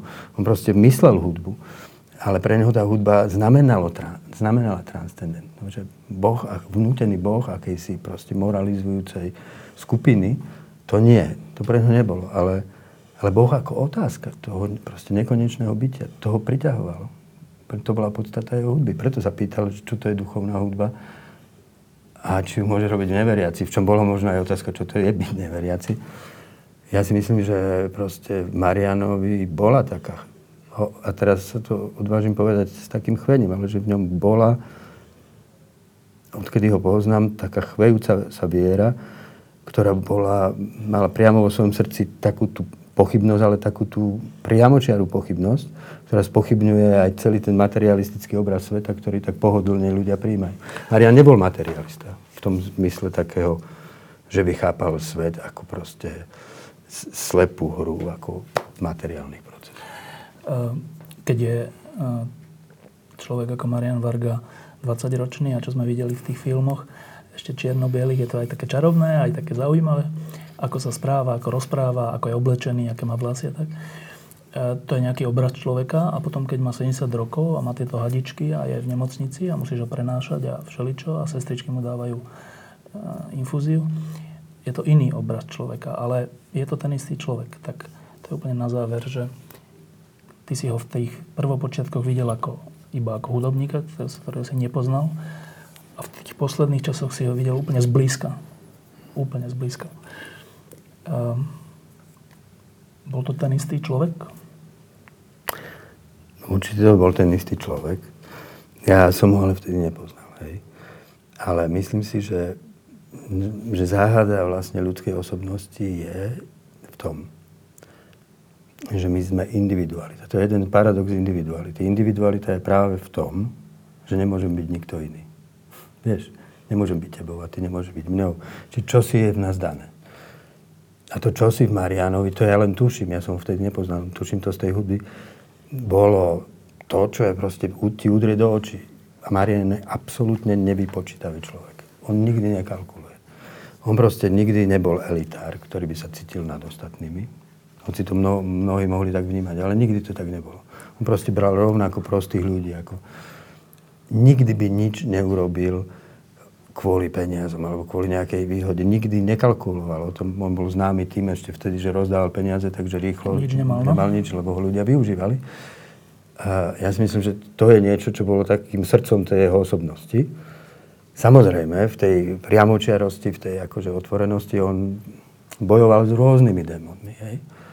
A myslím si, že ako dozrieval aj teraz v tom poslednom období. On si toho bol vedomý. Aj to potreboval povedať. Aj ho to bolelo. A myslím si, že sa proste tá hruda v ňom toho niečoho obrusovala a tú podobu, ktorú dostala teraz, dovolím povedať, že bola krásna. Pretože to bol človek, tak ako som ho poznal tých posledných mesiace už, aj v tom poslednom čase. Do tejto chvíle. Tak v ňom proste to dozrela do tej pokory dôvery. On naozaj povedal a myslím, že to myslel, aj keď v tom vždy bola nejaká pochybnosť. Predpokladám. Povedal, že nech sa stane Božia vôľa. Ale myslel to úprimne. A láska. Ja si myslím, že Marian čím ďalej, tým hlbšie, tým viac vedel, že ho vlastne celé tie roky niesol proste dar lásky, keby tam nebol ten človek. Tá Jana. Tak by nežil. Nežil. Ale nielen, že by nežil, ale chcem odkázať všetkých tým, ktorých by zaujímal len Marian hudby. Veľkú časť tej tvorby by ani neurobil. Keď sa to stalo včera, tak dnes ráno prišla naša milá Edita v týždni za Petrom Bálikom, ktorý ho tiež v posledných týždňoch všelijako sprevádzala. A hovorím Petrovi, že počuj Peter, a kde je? Tak, Dano, kde je? Pane Bože, kde je? No, rozmýšľali sme s Jankou, že aký text dáme na to pohrebné oznámenie. Nakoniec sme vybrali Válka. Verše, ktoré teraz nebudem vedieť citovať z pamäti, ale tá myšlienka, ktorým to končí, že iba momentálne na nepozornosť zmyslov nám môže vymazať z pamäti veci, ktoré tu boli, ale oni zostávajú navždy v nás. Válek tu došiel na hranicu ľudského ducha v istom zmysle. Ak tieto slova majú platiť, tak to v nás musí znamenať, v Bohu. A to verím, no, že všetko, čím Marian bol, čo vytvoril, zostalo a je večne prítomné v Bohu. A prial by som si, aby to aj on bol videl. A asi to aj zahliadol. A takže, vieš, on, keď odišiel Juro Kušnierek, tak on o tom napísal taký krásny taký krásny, krátky text, kde povedal, že ako sa vždy cítil dobre pri Jurovi, lebo on bol taký silný.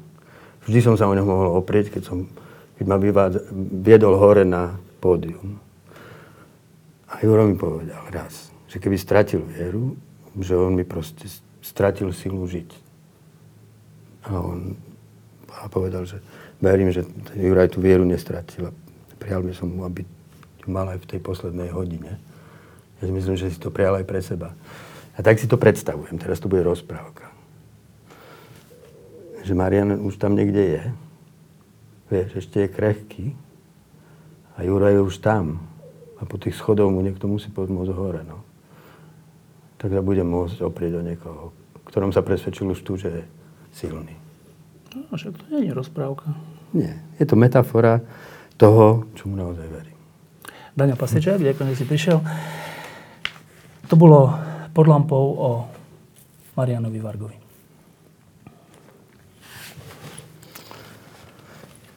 Posledné stretnutie, keď som bol s ním v pondelok, som prišiel v tomto tričku.